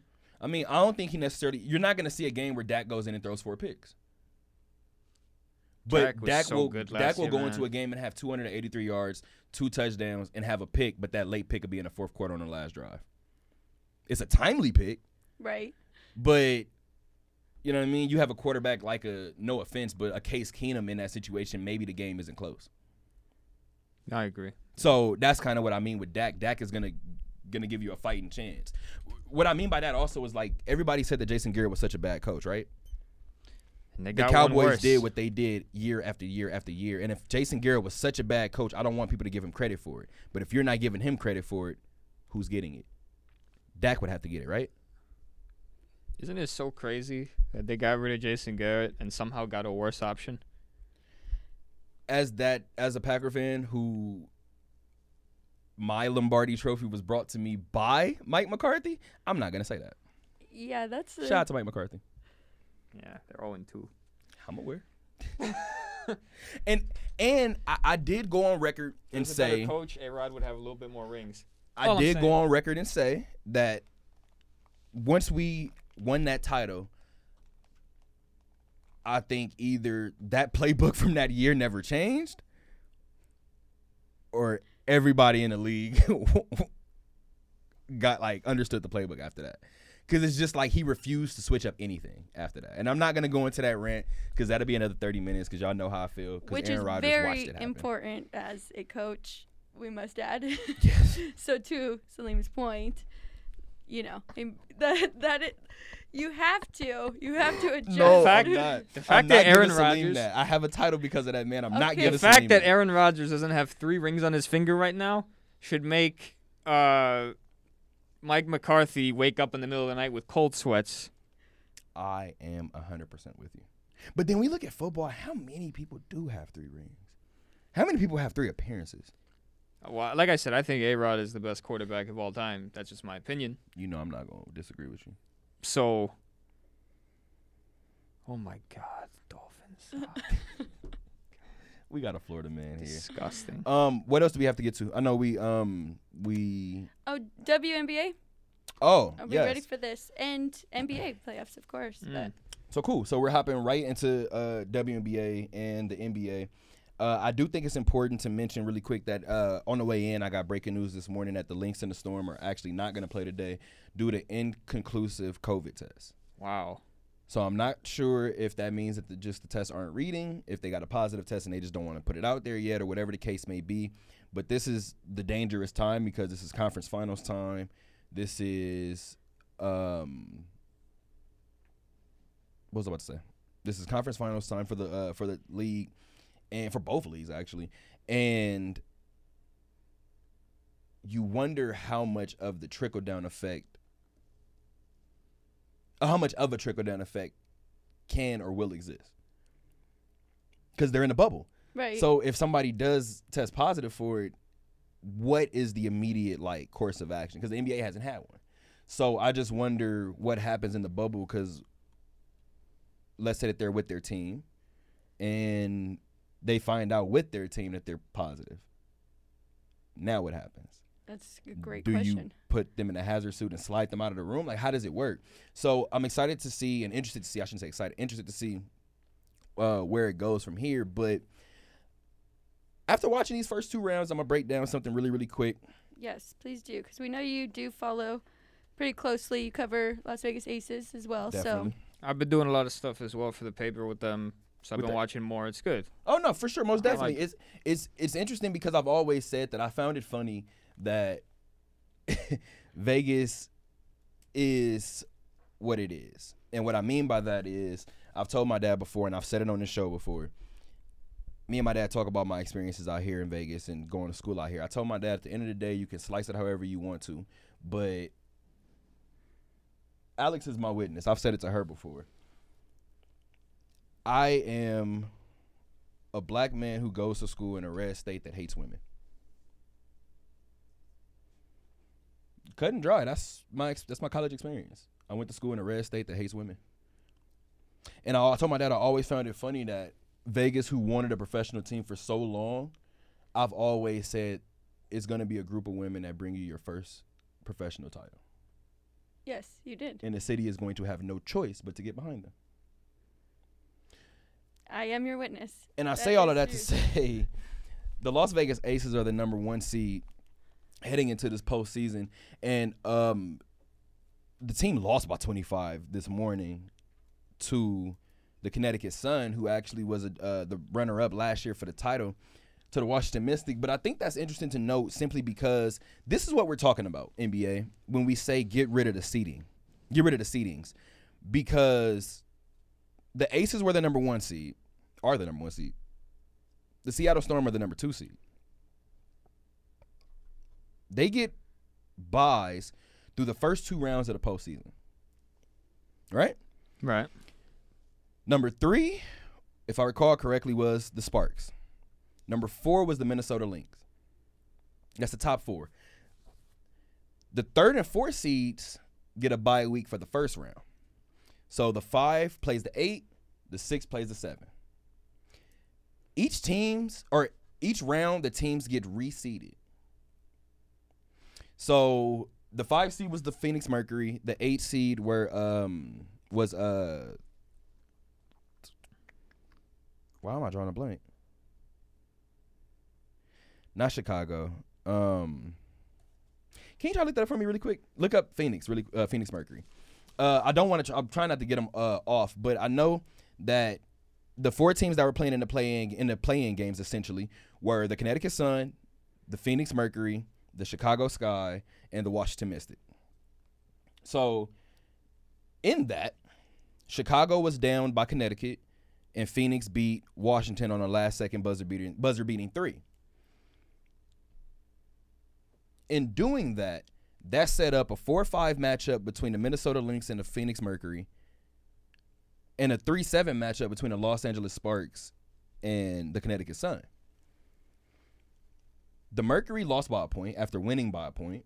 So I'm sure Diana Taurasi, Skylar Diggins Smith, uh, just Brianna Turner, it's different in terms of this one because you win by a point and then you lose by a point. Right. So I'm sure that roller coaster ride for their experience in in back to back games was was one to uh, capture. But going back to this Connecticut Sun team, they're bullies, and that's just where I'm at with it. DeWanna Bonner, Alyssa Thompson, Alyssa Thomas, excuse me. They they're not like most forwards in the league. And postseason time, you're really seeing that experience. You're seeing that chemistry, and you saw it today in their 87 to 62 win over the Aces. I was looking at the Aces team and was thinking, yes, there's no Liz Cambage. However, the way that this team is constructed, I don't think they're gonna. Can you go to the, game, the box score for me? I don't think that they're going to bully them the way that uh, Chicago got bullied, for instance. Because I believe the Sun won the rebounding battle against Chicago, forty to twenty-one. Wow. But more than that, oh, matter of fact, you put it up right now. So let's Yes. look at the rebounds really quick. The Connecticut Sun tonight had 39 rebounds, while the Aces had 29. So they win the rebounding battle by 10 rebounds, and they win the game by 25 points. Can we look real quick at the three point numbers? Because the Aces do not shoot a lot of threes. And let's go ahead and talk. Actually, you talk about it. You're you're sitting right here in front of the computer. Tell me, because you see the Aces numbers, and then give me the give me the Suns numbers. So the Aces shot one of 14 from downtown, and 14 is a lot of attempts for the Knights. I mean the Aces, sorry. Jeez. Most of the time they're attempting like six to ten threes a game, which is One for No comment. 14. That is seven point one percent. Just so you guys know, let's break that break down that math, and then you can scroll. Yeah, you, this team should be up. and this yeah, and the Sun went eight for 19 from from three. from three. Yes. And just when you look at that and you know that this team, like I said, fell short of the uh, WNBA finals um, of a championship last year, it's hard to say that you want to avoid a certain team, especially when it's down to two and three and four. But I still have confidence in the Aces. I still have confidence in the Aces. I just feel like the bully ball and the the strength and the power from Connecticut may may eventually be an issue, and it's kind of hard to say that now only because this is only the fifth game that the Aces have lost. It's going to be very very hard to win a title when not only do you not shoot many threes, you don't make very many. you don't shoot a good percentage. You know, 14 is actually a lot of attempts for the Aces. Right. A lot of the times, like the past few weeks, six, seven attempts a game. And this is where I'm at right now with it too. It's crazy that you say that because Uh, look, I'm, um, I'm not saying they have to be the Houston Rockets. I am saying spacing is important and three is more than two. Ab- Absolutely. And uh, really quick, breaking news, really quick. The Cowboys have scored 39 to 37, and they recovered the onside kick. Ooh. And the Dolphins are now down 31 to 20. Josh Allen has thrown for 400 yards and four touchdowns. I'm sick to my stomach, guys. I'm absolutely sick. Oh my! Look, a- and you know what? Credit to Josh Allen. Great game last week, great game this week. Credit where credit's due. Oh man, these Cowboys have the ball, and it's second and eight. 58 seconds left. Dak Prescott is thrown for 449 yards and a touchdown. Dak Prescott is 34 for 46, and he's leading his Cowboys out. I believe they have the ball at the 27 yard line. What is that? 28 yard line right now. Um, but going back to that, you just mentioned it right now. I, I in in doing the story, the um the WNBA semifinal um story that we're doing or that I was doing, I went ahead and I was doing my research and I'm looking at everything and I'm trying to take away two key points for um the the two series. Right. So for the Aces, I came away with rebounding. What was the other one? It was rebounding and um I forgot. And something turnover, ba- turnover battle. It might have been turnovers, but I want to say no because I, I remember Seattle's for sure. Seattle's Po- matchup. points in the paint, maybe, because that's super important for the Aces. It, it might have been points in the paint. It might have been because the reason being, when I mentioned Seattle series, looking at their series and looking at who they were playing and looking at um, trends all year long, I said, "Oh, I know exactly which two things to look at for Seattle. Seattle, they don't have too much in terms of rebounding. They know that you're probably going to win the rebounding battle, we're going to shoot a lot of threes, and we're going to pressure ball handlers. So I know for a fact that pressure defense and three point shooting is going to tell the story in that series, regardless of that. This series, I said rebounding is going to, to tell the story. If this first game is any indication of what we have to deal with, the Aces may be in for a long or a short series for that matter. You you know, um, if you're not gonna shoot any threes or make any, you better damn well win the free throw battle and the points in the paint battle and the rebound battle. Yeah, you, you, Because- it's the effort. It's the effort ones. Because to win, uh, yes, the WNBA is slightly different in terms of play style than the NBA. No, no denying that. But in modern basketball, if you're not going to shoot many threes, you have very little room for error. And and credit to them because this season, like you said, this is only their fifth loss this Right. entire season. Right, and that's actually where I was kind of going to go into it. And really quick, I want you to go right on record right now and apologize to Mike McCarthy and the Cowboys. Why did they take the lead? The Cowboys just kicked the game when winning field goal as time is running out. Wow, I'm still not going to apologize to Mike McCarthy. Shout out to Dak Prescott though. So, shout out to Dak Prescott, who I just said is the guy that I'm gonna go to. He threw, like I said, throwing for 450 yards and only one touchdown. Most people would be like, "What are you doing?" Da-da-da. He threw 12 incompletions. You know, as He as, threw the ball 46 times. as depressing What as do you What do you want that man to do? as depressing as being a Dolphins fan is, being a Especially Falcons now. fan. Oh, it's brutal. Oh my God! It's got to be brutal right now. 28 to three in the Super Bowl three years ago, and then like mm. you're you're That's hilarious.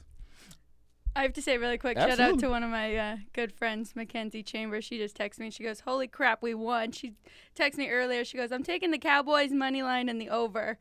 And I text her after a little bit. I'm like, "I hope you did separate bets." And she's like, "Nope," but they came through.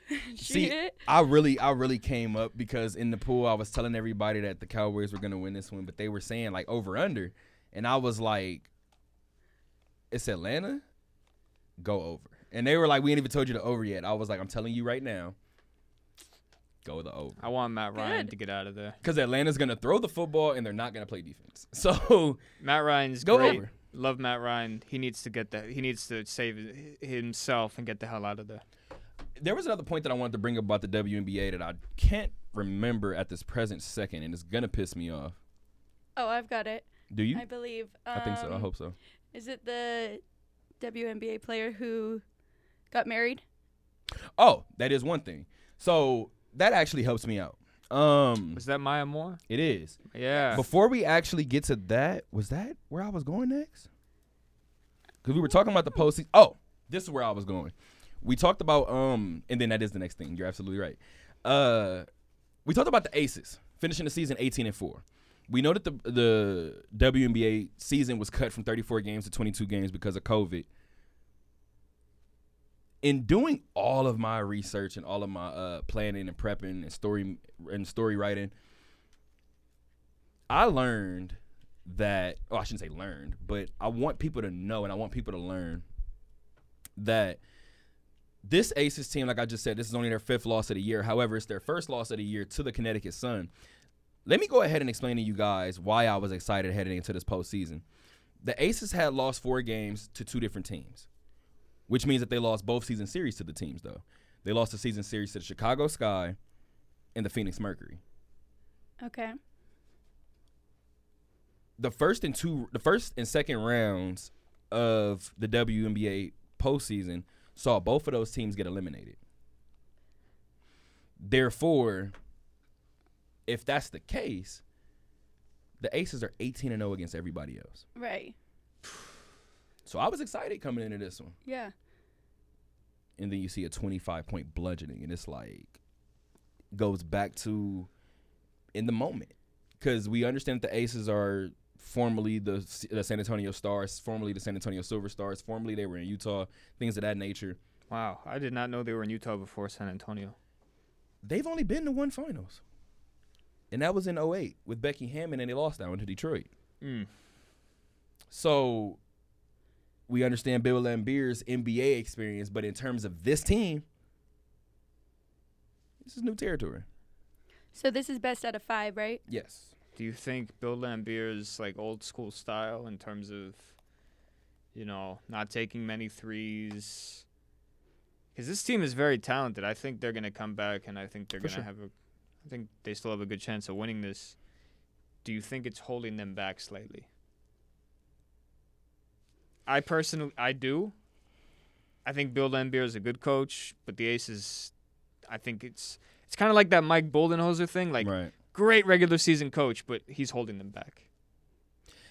It's hard for me to say, and that's a very good question. And maybe can you write this one down for that we can revisit just in, in future shows? Um, is Bill Laimbeer holding them back? Because I think Bill does a great job of um he does a great job with personnel. I do. So I think that he knows his team's strength and weaknesses like the back of his hand. So because of that, do I think that his some of his old school ways of not wanting to see shots get chucked up from beyond the arc trickles in every now and again? Yes. But I do believe that a part of him may feel like maybe he doesn't have the the personnel to to, to shoot 33s a game. However, Dearica Hamby was fourth in the league with 44% from downtown, and she just won her second, and might I add, back to back Six Woman of the Year award. So shout out to Awesome. Dearica Yeah, Hamby. yeah, absolutely. And since we're talking about awards, we might as well go ahead and talk about Vegas's first professional MVP. And I should have started the show with this actually. But in your history books, in your in the record books, whenever everything settles down and you get asked the question 30 years from now, who was Las Vegas's first professional MVP, that answer will be A'ja Wilson of the Las Vegas Aces. So shout out to A'ja.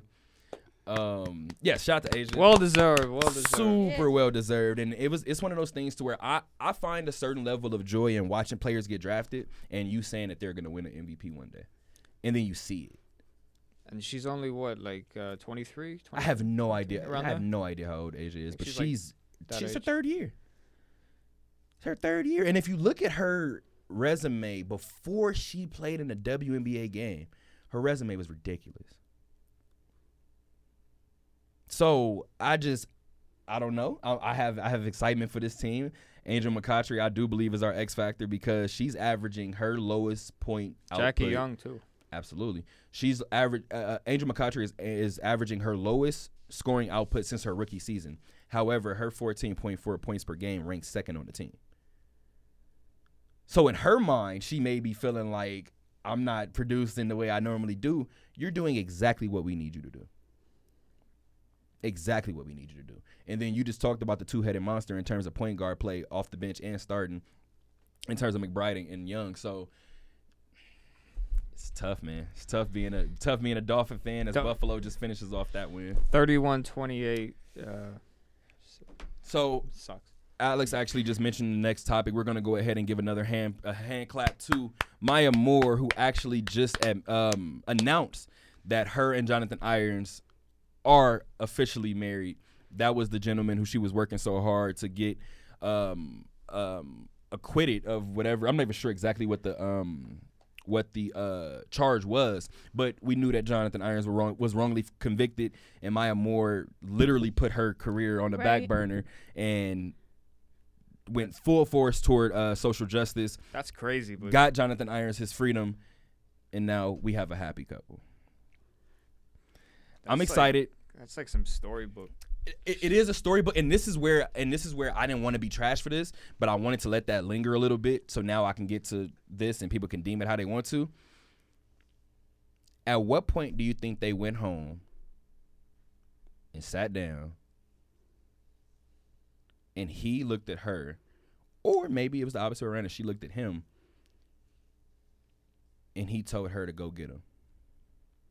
Because what I mean by that is you just said it right now. I watch a lot of WNBA.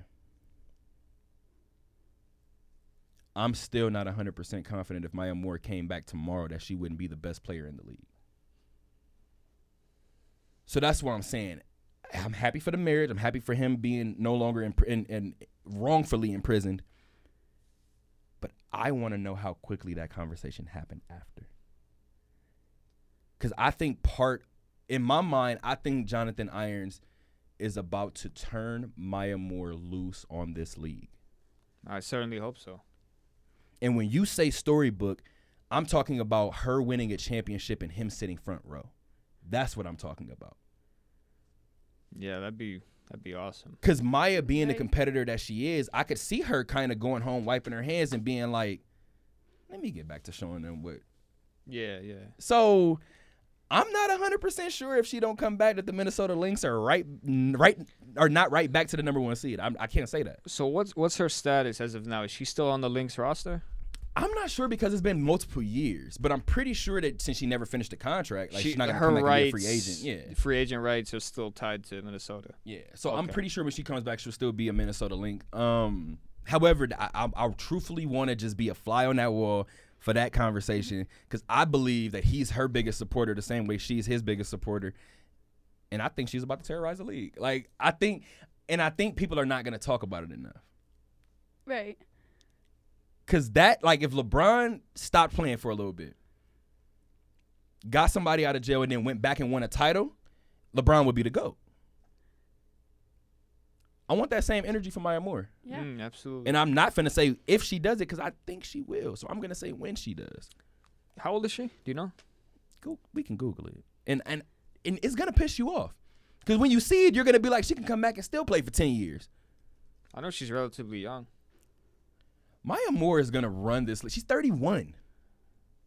Isn't Diana Taurasi still out there averaging like 28 and 9? And she's And that's my goat. I will say that all the time. Diana Taurasi is the WNBA's version of Jordan.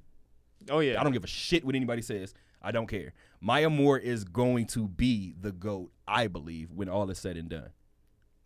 31. Yeah, she still has a lot of time left. How many more titles do you see from, from Maya Moore if she plays? And Diana's 38. I think at least one.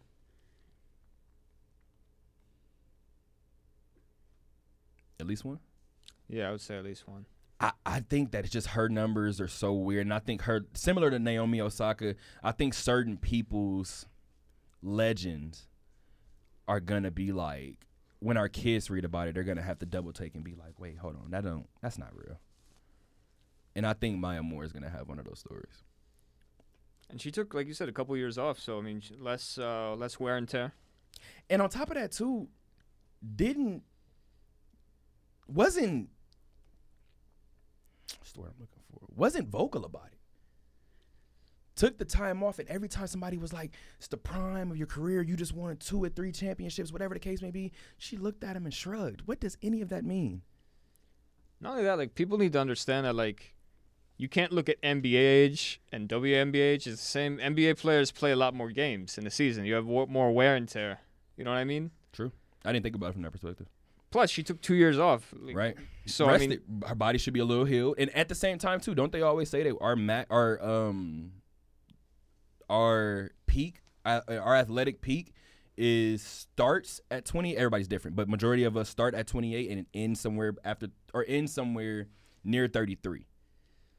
Oh yeah. And So that's our athletic prime, according to most sports doctors.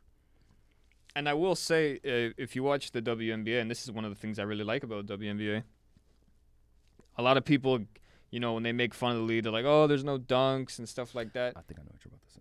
The fundamentals it require, yeah, there's athleticism. Don't get me wrong, but players in the WNBA are so fundamentally sound. That's where I was getting ready to go. That's why uh, Diana Taurasi could be 38 and she's still putting up these these crazy numbers. And I know a lot of people like to talk about the, like you just said, like to talk about the WNBA and talk about their play style, whatever the case may be. I can name, matter of fact, and I know it may sound crazy, but if we're going just one on ones, and I don't care if you go to three, if you go to five, Diana Taurasi is giving players in the league in the NBA right now buckets, and I stand by that. Maya Moore is giving the 13th man on the Charlotte Hornets roster buckets oh yeah, absolutely. Yes.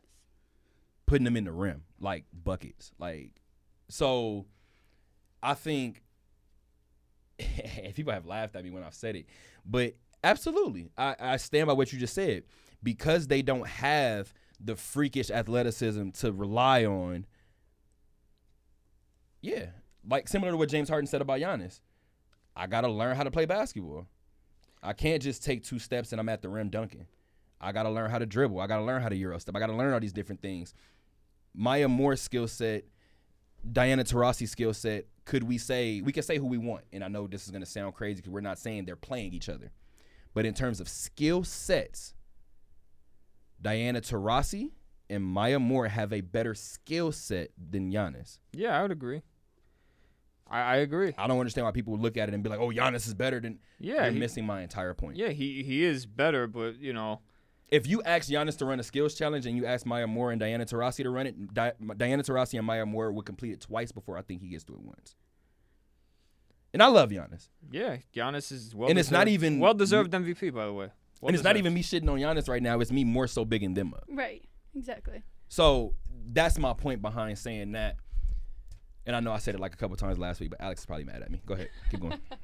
No, I think this is perfect. We get to finish with NBA and the playoffs and where we are. And um, are we starting with the awards first or are we going to the playoffs first? Sure, you guys should start with. The, can you start with the awards? Awards first? So let me go.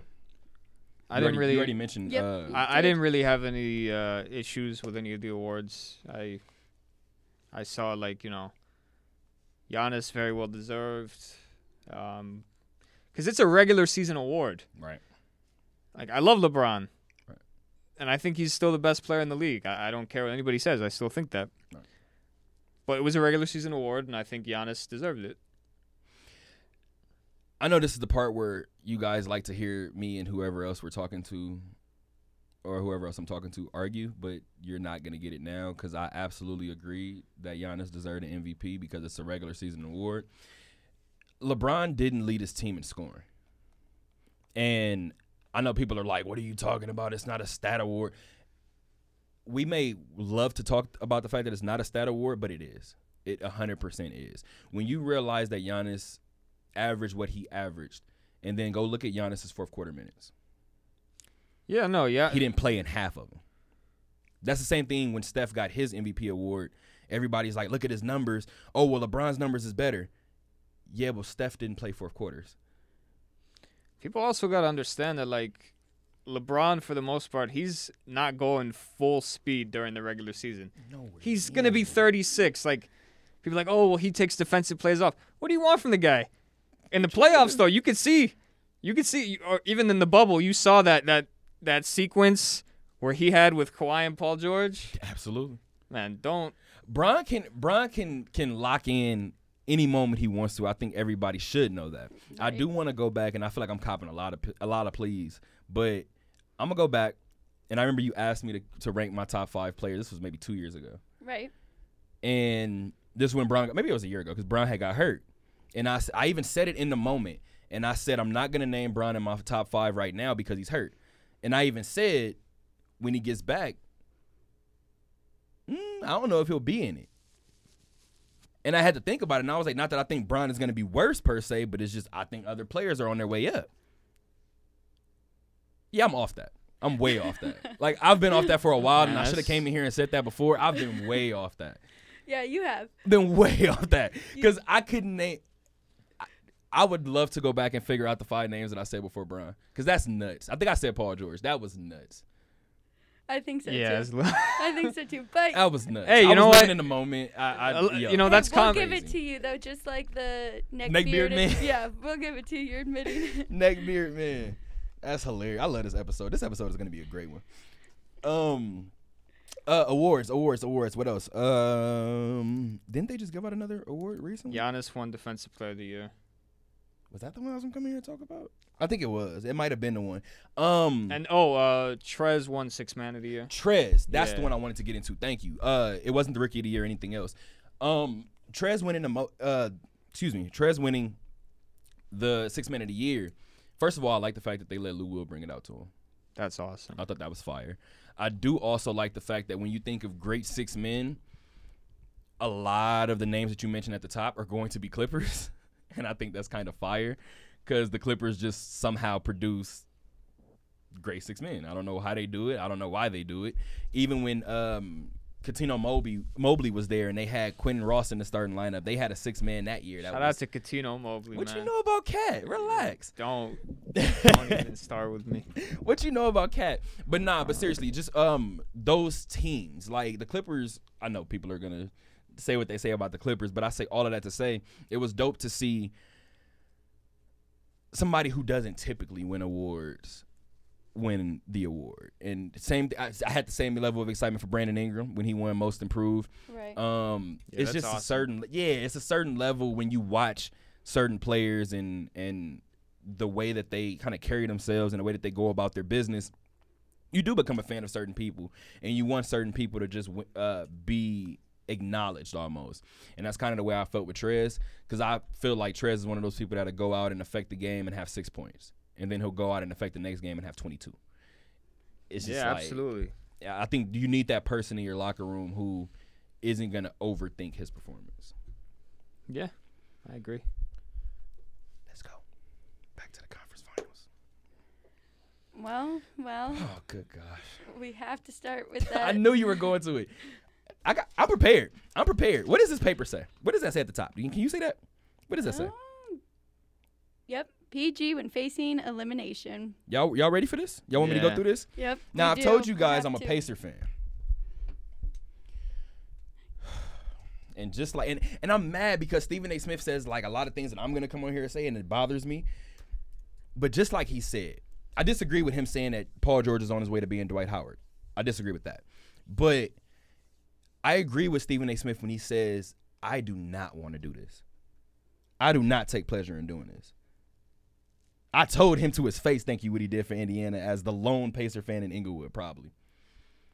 However, these numbers are the numbers. At the end of the day, um, on September 15th, the Nuggets came away with the 104 to 89 win over the uh, Los Angeles Clippers in Game Seven of the conference semifinals. What's interesting about that was the last three games that the Denver Nuggets won against the Clippers after being down 3 1. The Clippers had double digit leads in both of them, or excuse me, in all three of them, Yeah. and had a lead as large as 19 in the third quarter of Game Seven. Yeah. Or I think that was uh, Was it Game Six? game six. That was the. It was either game five or game six. That was a Millsap game. Where That Morris six. I think that might have been six. Morris talked uh, shit to Paul Millsap, and Paul Millsap woke up. I don't understand why y'all think Paul. Well, not y'all, but why people think Paul Millsap still isn't Paul Millsap. Yeah, he's older. He's playing less minutes, and he's you know taking it easy. But he's still a very good player. Still gonna get some offensive rebounds and still gonna pick and pop and shoot three from the top of the key. Still Paul Millsap. Um, but in doing that, somebody's phone ringing. If so, I think it's on the table, and just um get it off the table. Just because I'm hearing the buzz and I don't, I don't want the mics to pick it up. But um, and it could be this this studio. Trust me. um, but the thing that I want to mention about this game was I've said it before. As a Pacer fan, I've watched Paul George give me 30 in a game that I needed. And then I've watched him give me nine the very next game. And I'm like, I don't know which which one is which. So I decided to go ahead and look at Paul George's numbers when facing elimination. So in 2011 team, I said 11 team. Did you guys just hear 11 team? 2011. 2011, when he was like second year, like Fred, come on. That's no, I'm going through the career. What I was about to say when I said 17 was he had combined 16 points in these two games. That's what I was going to. But in two, 2011, I'm going every year.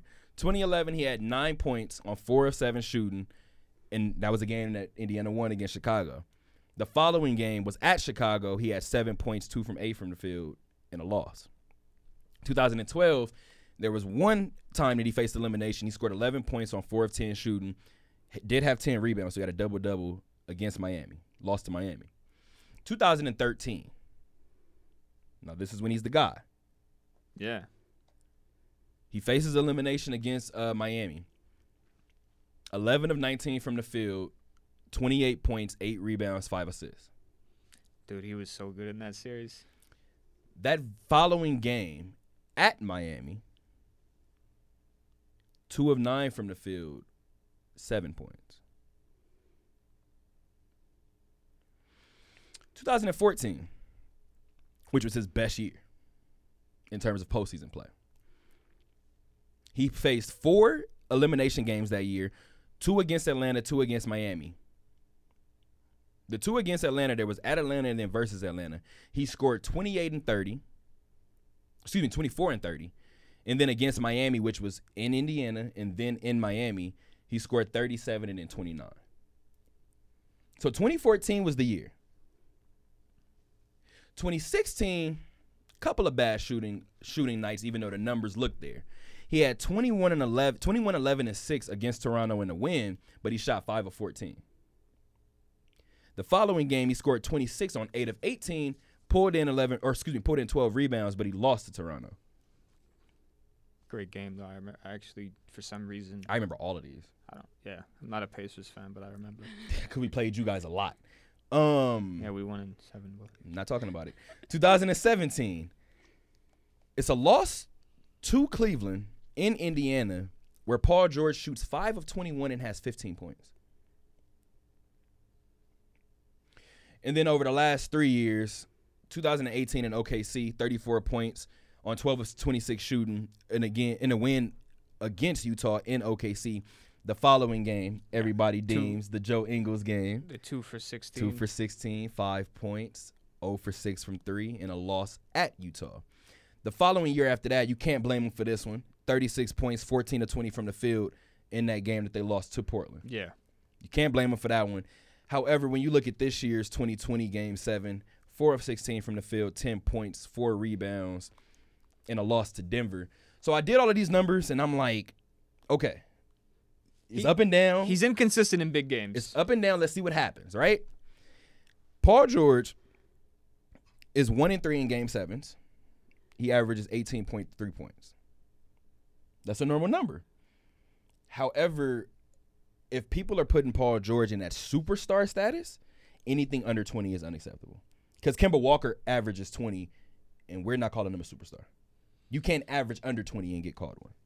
so I feel like Paul George is in the star category. He's not A in the A lot of people feel that way. he's not in the superstar category. Now, in the regular season last year, before he hurt his shoulder, when he was averaging 28 a game, Yeah. oh my, he was so, he was so damn good. I I'm gonna say it's the Russ effect. I, a little bit. I'm telling. I think people play best with Russ. absolutely, and it's funny when people think I sh- should I say play best because they don't win. They play well with Russ. Individually, they might play have like their best career. Because that's PG's best career. I mean, best uh year, best career year was that year. and with uh, with Oladipo, Oladipo said like, Oladipo's best statistical year was, was with the Russ. year, the year after us, but he or said he learned from Russ. He said like the only reason this happened was because I played with Russ. and Well, even then, the if you look at the numbers, like in in Orlando, he was the man, yes. But when he went to OKC, he was standing in the corner more. It was off Yeah. ball more. But like he said, he learned so much to where he hit. He was able to hit that next level. right, right, So overall, in all of these elimination games, Paul George averages twenty point six points per game on forty two percent um from the field and thirty two percent from three. it's not terrible. It's That's solid. That's where I'm going. Here's my thing though. Paul George, one of two, or actually two things, I guess. When you look at these numbers, a couple of these numbers bother me. You haven't seen it too much in uh, at least the past two years, but that year where he had 19 field goals and then the following game had nine, and then you see it this year where I think it might have been Game Six where He had like thirty. He well no no no he no he went off for sure. What was that game? No, one of them games he didn't go off. No, game six. He when they lost to uh, Denver. Denver, he had a great game. Take that back then. Game But game, five, seven, then. game seven was the one where obviously He had one of these games in one of these three that they just lost to Denver, and he had either ten points or ten shots going into the fourth quarter. And the reason why I'm not gonna try to break my brain about remembering which one it was is because both of them are unacceptable. you talking about ten shots attempted. Yes. Yeah, he needs. Yeah, Yeah. Because you know, the reason why I say that is because there's a certain mentality that you need to have. Period. All the time. Paul George has games where he comes in and he feels like a superstar. We've seen it. I'll, I'll say this though. Let me to say to PG's credit, and yeah, he he has to get better in elimination games, no doubt about it. I don't think it's a coincidence that he played best with a point guard that, although people call him a ball hog, even though he's led the league in assists. I don't think it's a it's a coincidence that like when you got an all on ball guard that knows how to get you the ball, like a very good point guard, Mm-hmm. he's gonna do better. And the, and the Clippers just didn't have it this year. I mean, Lou Williams off Very the true. bench, Looking for his own shot. Reggie he- Jackson he's a scorer. looking for his own shot. he's a scorer. And no and no disrespect to Lou, very good player, very good player. Lou will tell you he's a scorer. But he's not like a he's not he's never gonna average eight nine assists, ten assists. You know what I mean? I think PG does well, or he doesn't have to create. He's coming off screens.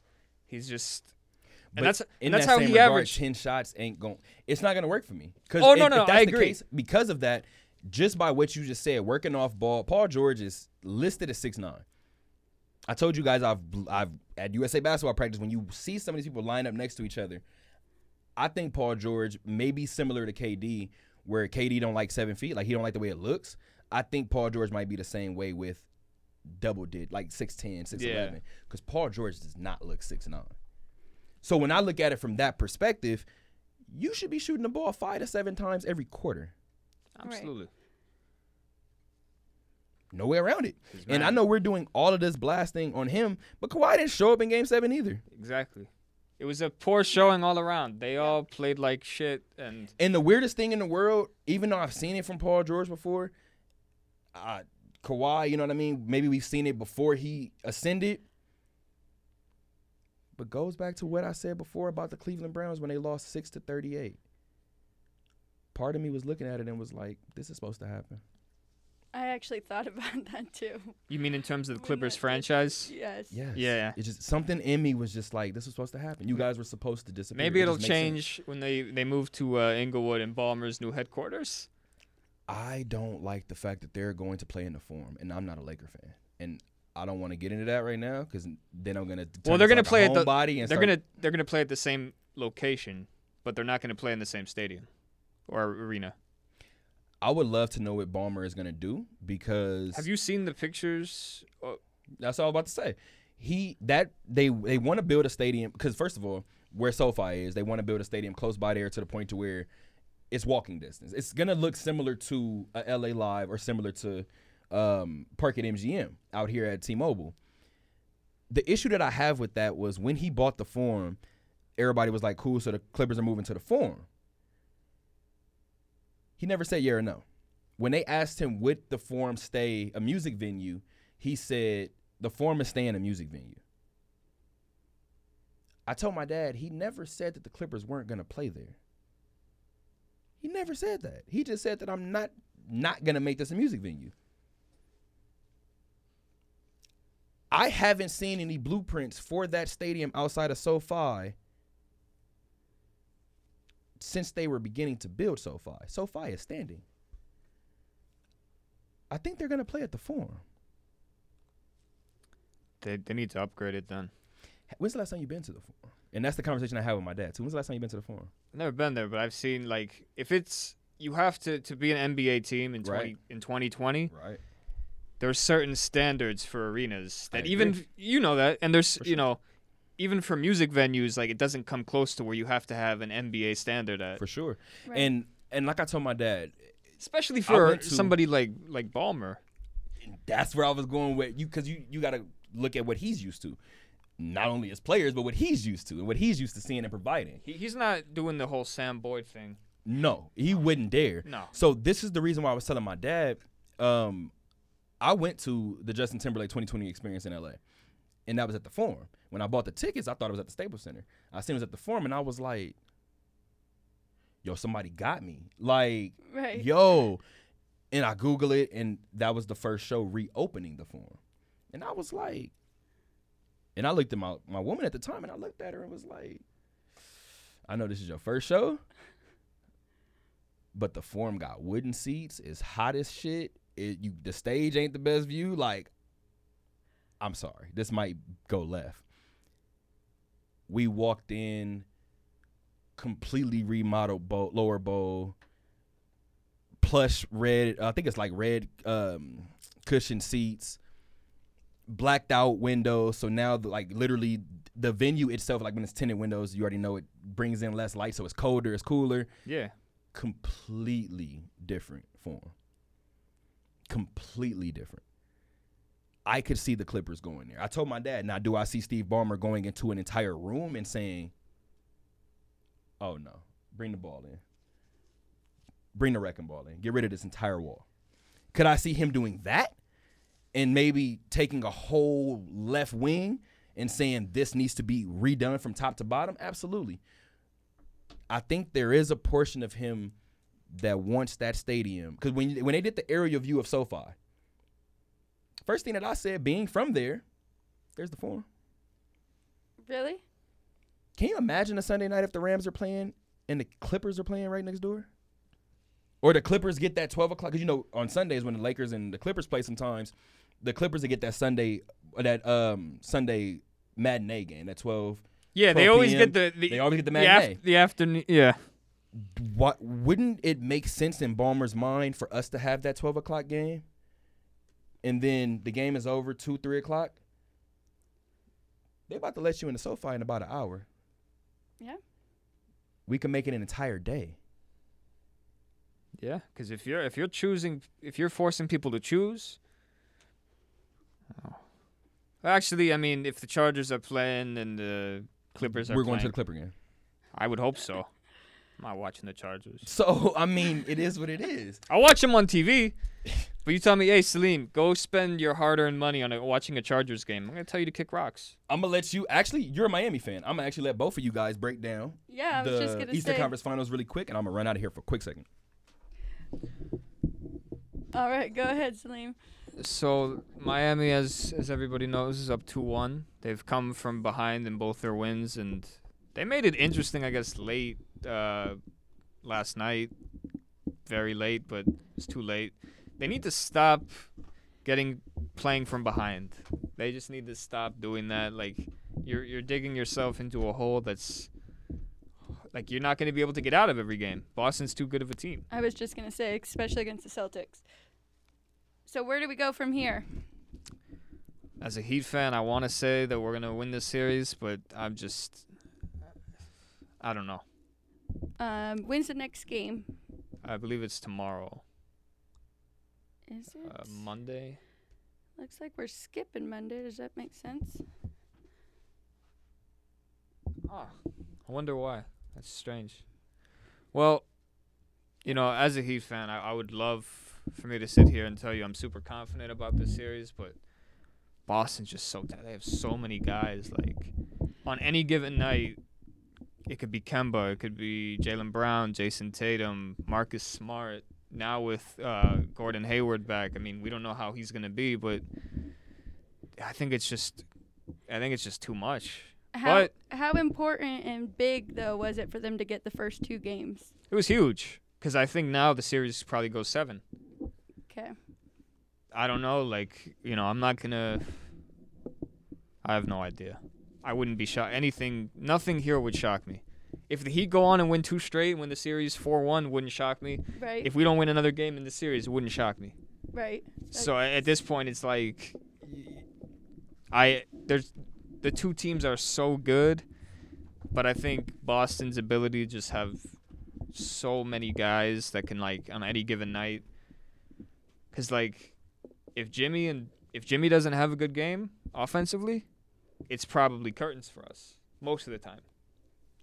If Jaylen Brown doesn't have a good offensive game, Jayson Tatum probably did. Kemba probably did, or if you know they always have someone else, uh, or at least two guys that are doing well. Bam is great.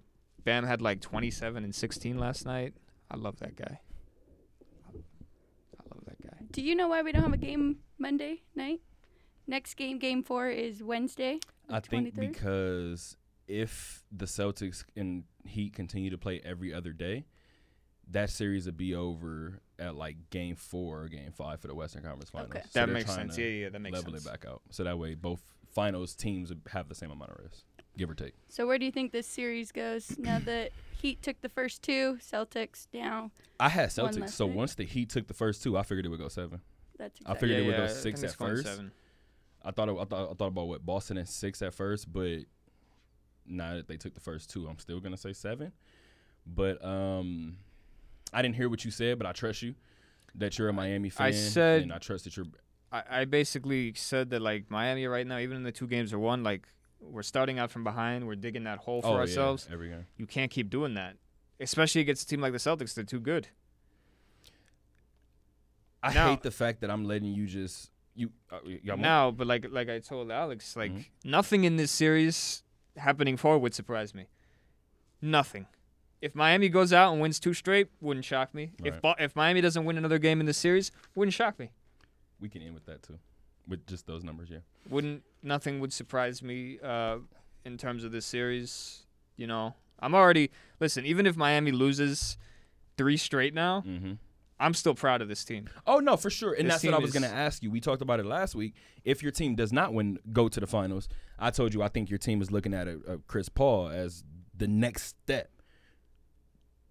Not What gi- you- they're not giving up Bam Adebayo, bro. That's where I'm going, man. No, th- like they wouldn't even give him up before the season when you know he was a much less of a player than he was. well, you weren't going to get a Chris Paul for him before the season anyway. You might get one for him now. No, the only reason why we didn't get Chris Paul from uh, Houston was They wanted because Tyler Herro. no, they wanted Bam. They wanted Tyler Herro. I think Presti wanted Tyler Herro too. Th- Look, let me tell you, Bam is. Can't imagine that Bam and Tyler Herro. Like Ba- yo, Bam, Bam is untouchable, man. Yeah, he's, he's your untouchable now. He he's been there. I mean, he's 22 years old. Give me your untouchables before we move on, because I know the Lakers and Nuggets aren't going to be the, the longest conversation. I wouldn't trade Bam gotta wait and for for anybody but like Luka Doncic at this point. So Bam is Jimmy or your untouchables. Yeah, in in terms of the Heat, yeah. Tyler Harrell, he's nearing that category with how he's played in the playoffs and how he's improved. But I, I like think this. Bam is like, I like this. but Bam, nah, man, like 16, 10, and 5, two blocks. Probably should have been up there for Defensive Player of the Year. 22 years old now in these playoffs. Just beast. You saw that block against Tatum. His fingers went numb, and and I said it in the moment. I watched it, and I was like, considering the circumstances and everything else, I was like, that's the best block I've ever seen in my life. Me too. And then I thought about Bronze. Yeah, on Tiago Splitter. No, Bron on Iggy. Oh, yeah, that one too. and the Ti- and this was funny because when you mentioned Tiago Splitter, I'm talking about looks, like the way that the block looked, like you're Oh, pretty yeah. sure that it's going down. Yeah, yeah, yeah. Iggy's shot, I seen Bron coming, Yeah. so I was kind of looking like he gonna pin it. He's gonna pin it, and Yeah, yeah. Bron pinned it. That Bam Adebayo block, that ball was in the rim. yeah.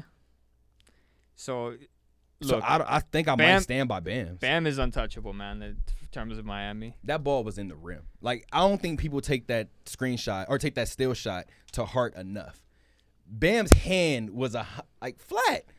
Unless the Mavericks, for some Oh reason, are like, hey, here, take Luka Doncic. Bam is not going Bam's anywhere, not man. going nowhere.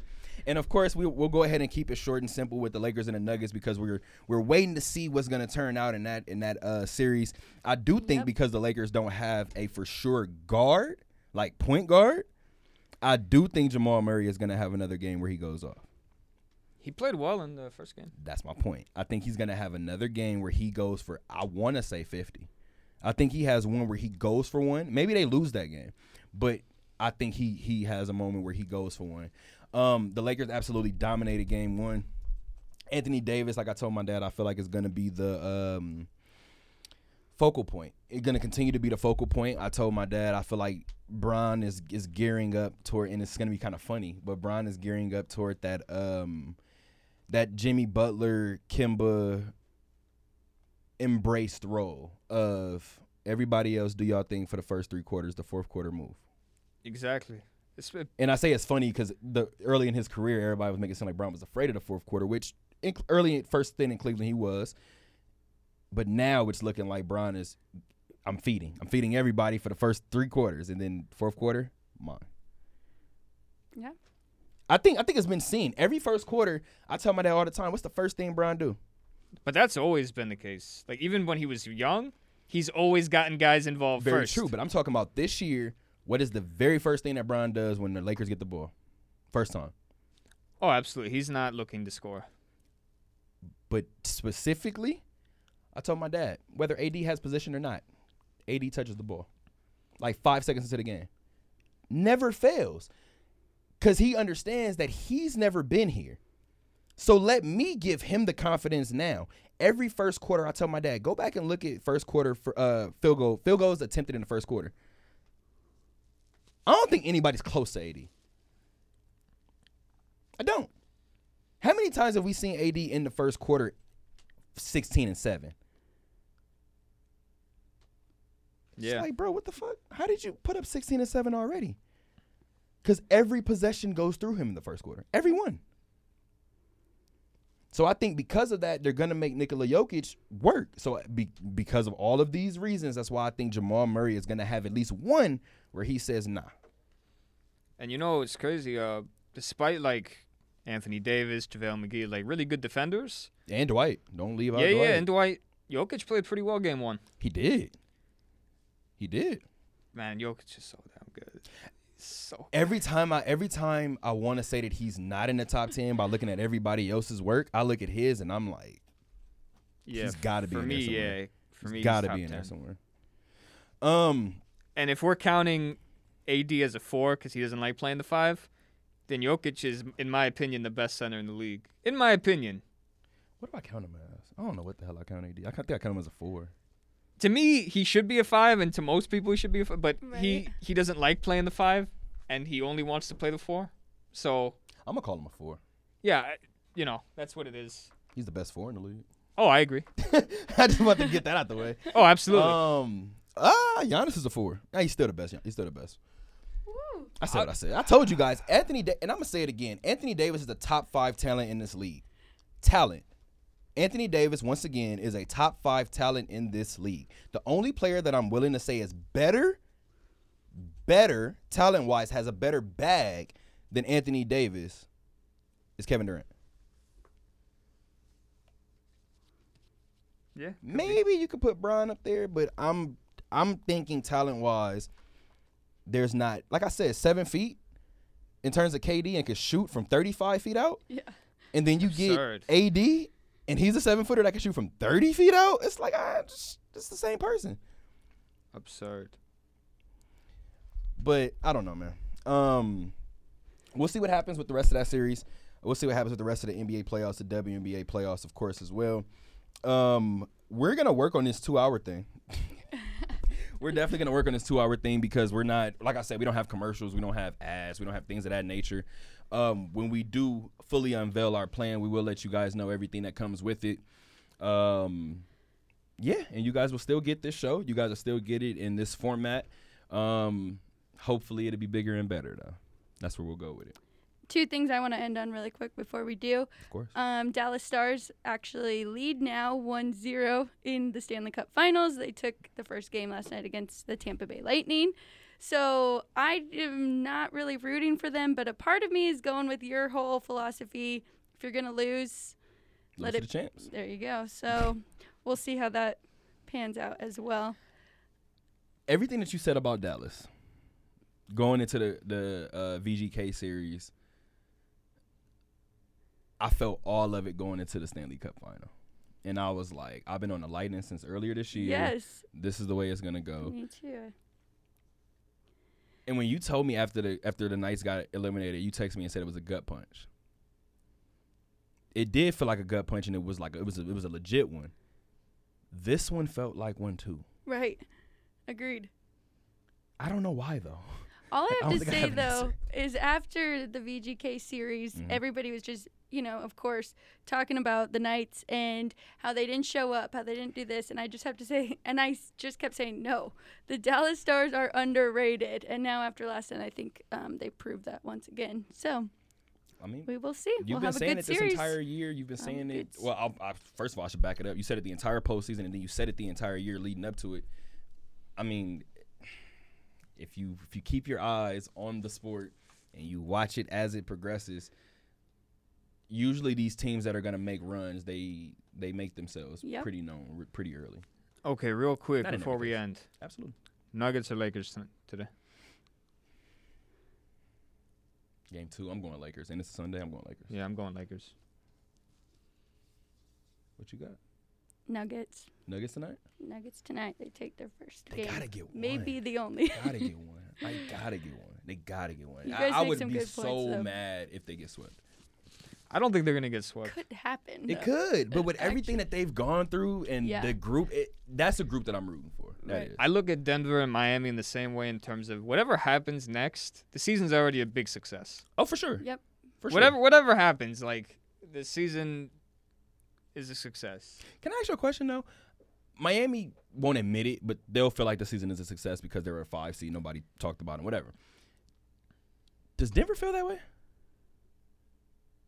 Because they lost in seven last year when they were the favorites I to think make it the would Western have to be. Finals. I think it would have to be. Uh, Miami also wouldn't say that just because of how Miami's culture is.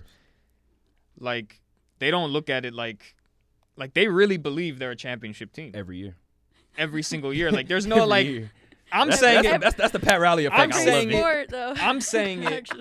I'm saying it because I'm like a fan. that was a good shot, Alex.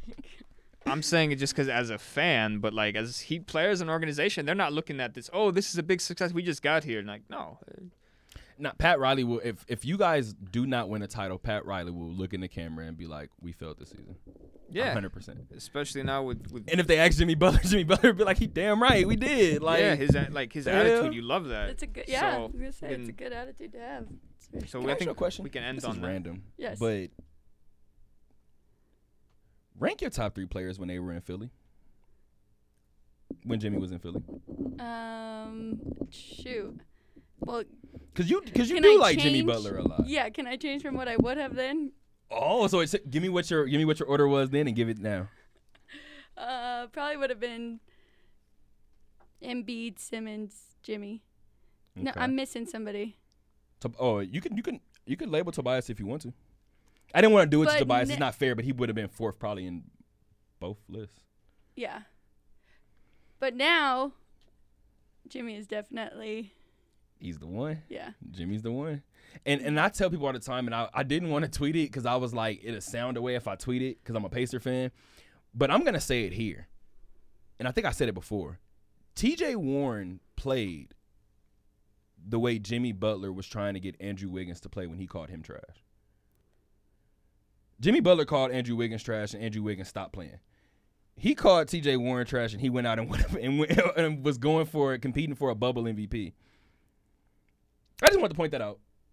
Jimmy is still Jimmy wherever he goes. That's all I want to point out. Shout out to Bubble TJ. With teammates, with the po- no, with teammates, with opponents. The reason why I said no, shout out to him, but I said no because you you think you're funny. I am funny. It ain't shit funny about that. Yes, it is. Let, let's end it. Let's Alex. Let's wrap up. I'm very funny.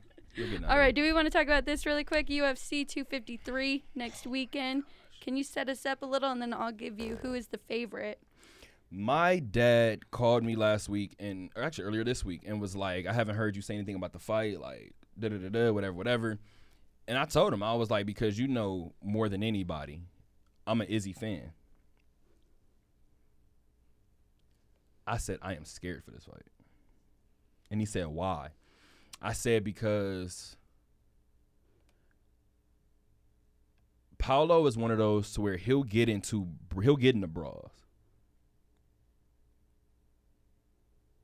He he I've seen him take punches. But I've seen him walk through them.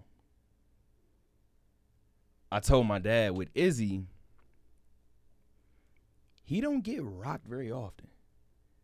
But the one time I did see him get rocked was Kelvin Gastelum. And I think Paulo Costa hits way harder than Kelvin Gastelum. That's good insight. That's good to know, especially because Paulo is plus 140 as the underdog. So if you think it's going to be that close, it might be worth a shot to take a little on. I don't know if I could live with myself with saying on record to take Paulo. Okay. So I don't know if I'll say that, but what I will say is if Paulo wins, I do think it'll be a it'll it'll be the shot heard around the world. If he does. But as far as Izzy, like he always says, he doesn't need or everybody has power at this level. He has precision. I don't know if I've ever seen another fighter outside of maybe Jon Jones that thinks as much. Like you could literally see the wheel turning while he's in there. And that's kind of where I'm at with Izzy. So I told my dad I'm always gonna bet on Izzy because I feel like his brain is different level from a lot of these other people. So I feel like he's gonna outthink the person. But I told my dad it's a fight, and at the end of the day, Paulo is not one person. It's uh, he can't take one good one from Paulo. He can't get hit with one Over under two and a half. Rounds. Yes. Yo, I, I think these guys come in the middle of the ring and get right to it. I do. I think they get right to it, but I think that it's a brawl. I, it gotta go more than it gotta go to at least three. I'm going over. Got to. Okay. You think the same thing? I have no prediction. You have no real prediction. No, I don't. I will be somewhere watching this fight on Saturday. That is a fact. So I might even host something because I want to. I'm. We're doing that. I'm doing that. Yeah. I'll do show up. I'll show up. Let's do it. That's a fact. We need to make sure we do that. Um, maybe we'll maybe we'll hit your place. Okay. That's a. Let's see. Let's see what we can do Saturday. Perfect. Let's do it. I got some If I don't, plans. if I don't get an invite, my feelings will be hurt. Just so you guys know. hey, that'd be wild to make plans right here and be like, yeah, you want to go yeah, Saturday, you and me. All right, bet. Like, yeah, I don't think we're gonna do that. But as always, guys, we appreciate you guys for rocking with us this entire time. We love you guys. We appreciate you guys. We we couldn't be what we are without you guys. And until next week, keep on talking. We talk the talk, we talk the talk. From the shots that's called to the tomahawks to the league boss and the ones who lost. Give it to me once, I don't drop the ball. To the home runs that was out the park. Kershaw when I'm pitching off. Kobe to Howard, he looking soft. LA Rams in the city, y'all. You like that, you like that, you like that. Kirk Cousins back, long bomb to D-Jacks. Got special guests, got breaking news, got what's new if you need that. Watch me speak like Ali. R.I.P. Not a person on earth that can't stop me. Game seven, get a ball to Kyrie. Three. Come talk to talk with Chatterbox. We got it all with Chatterbox. Come tune in to Chatterbox. Come tune in to Chatterbox. Come talk to talk with Chatterbox. We got it all with Chatterbox. Come tune in to Chatterbox. Tune in to Chatterbox.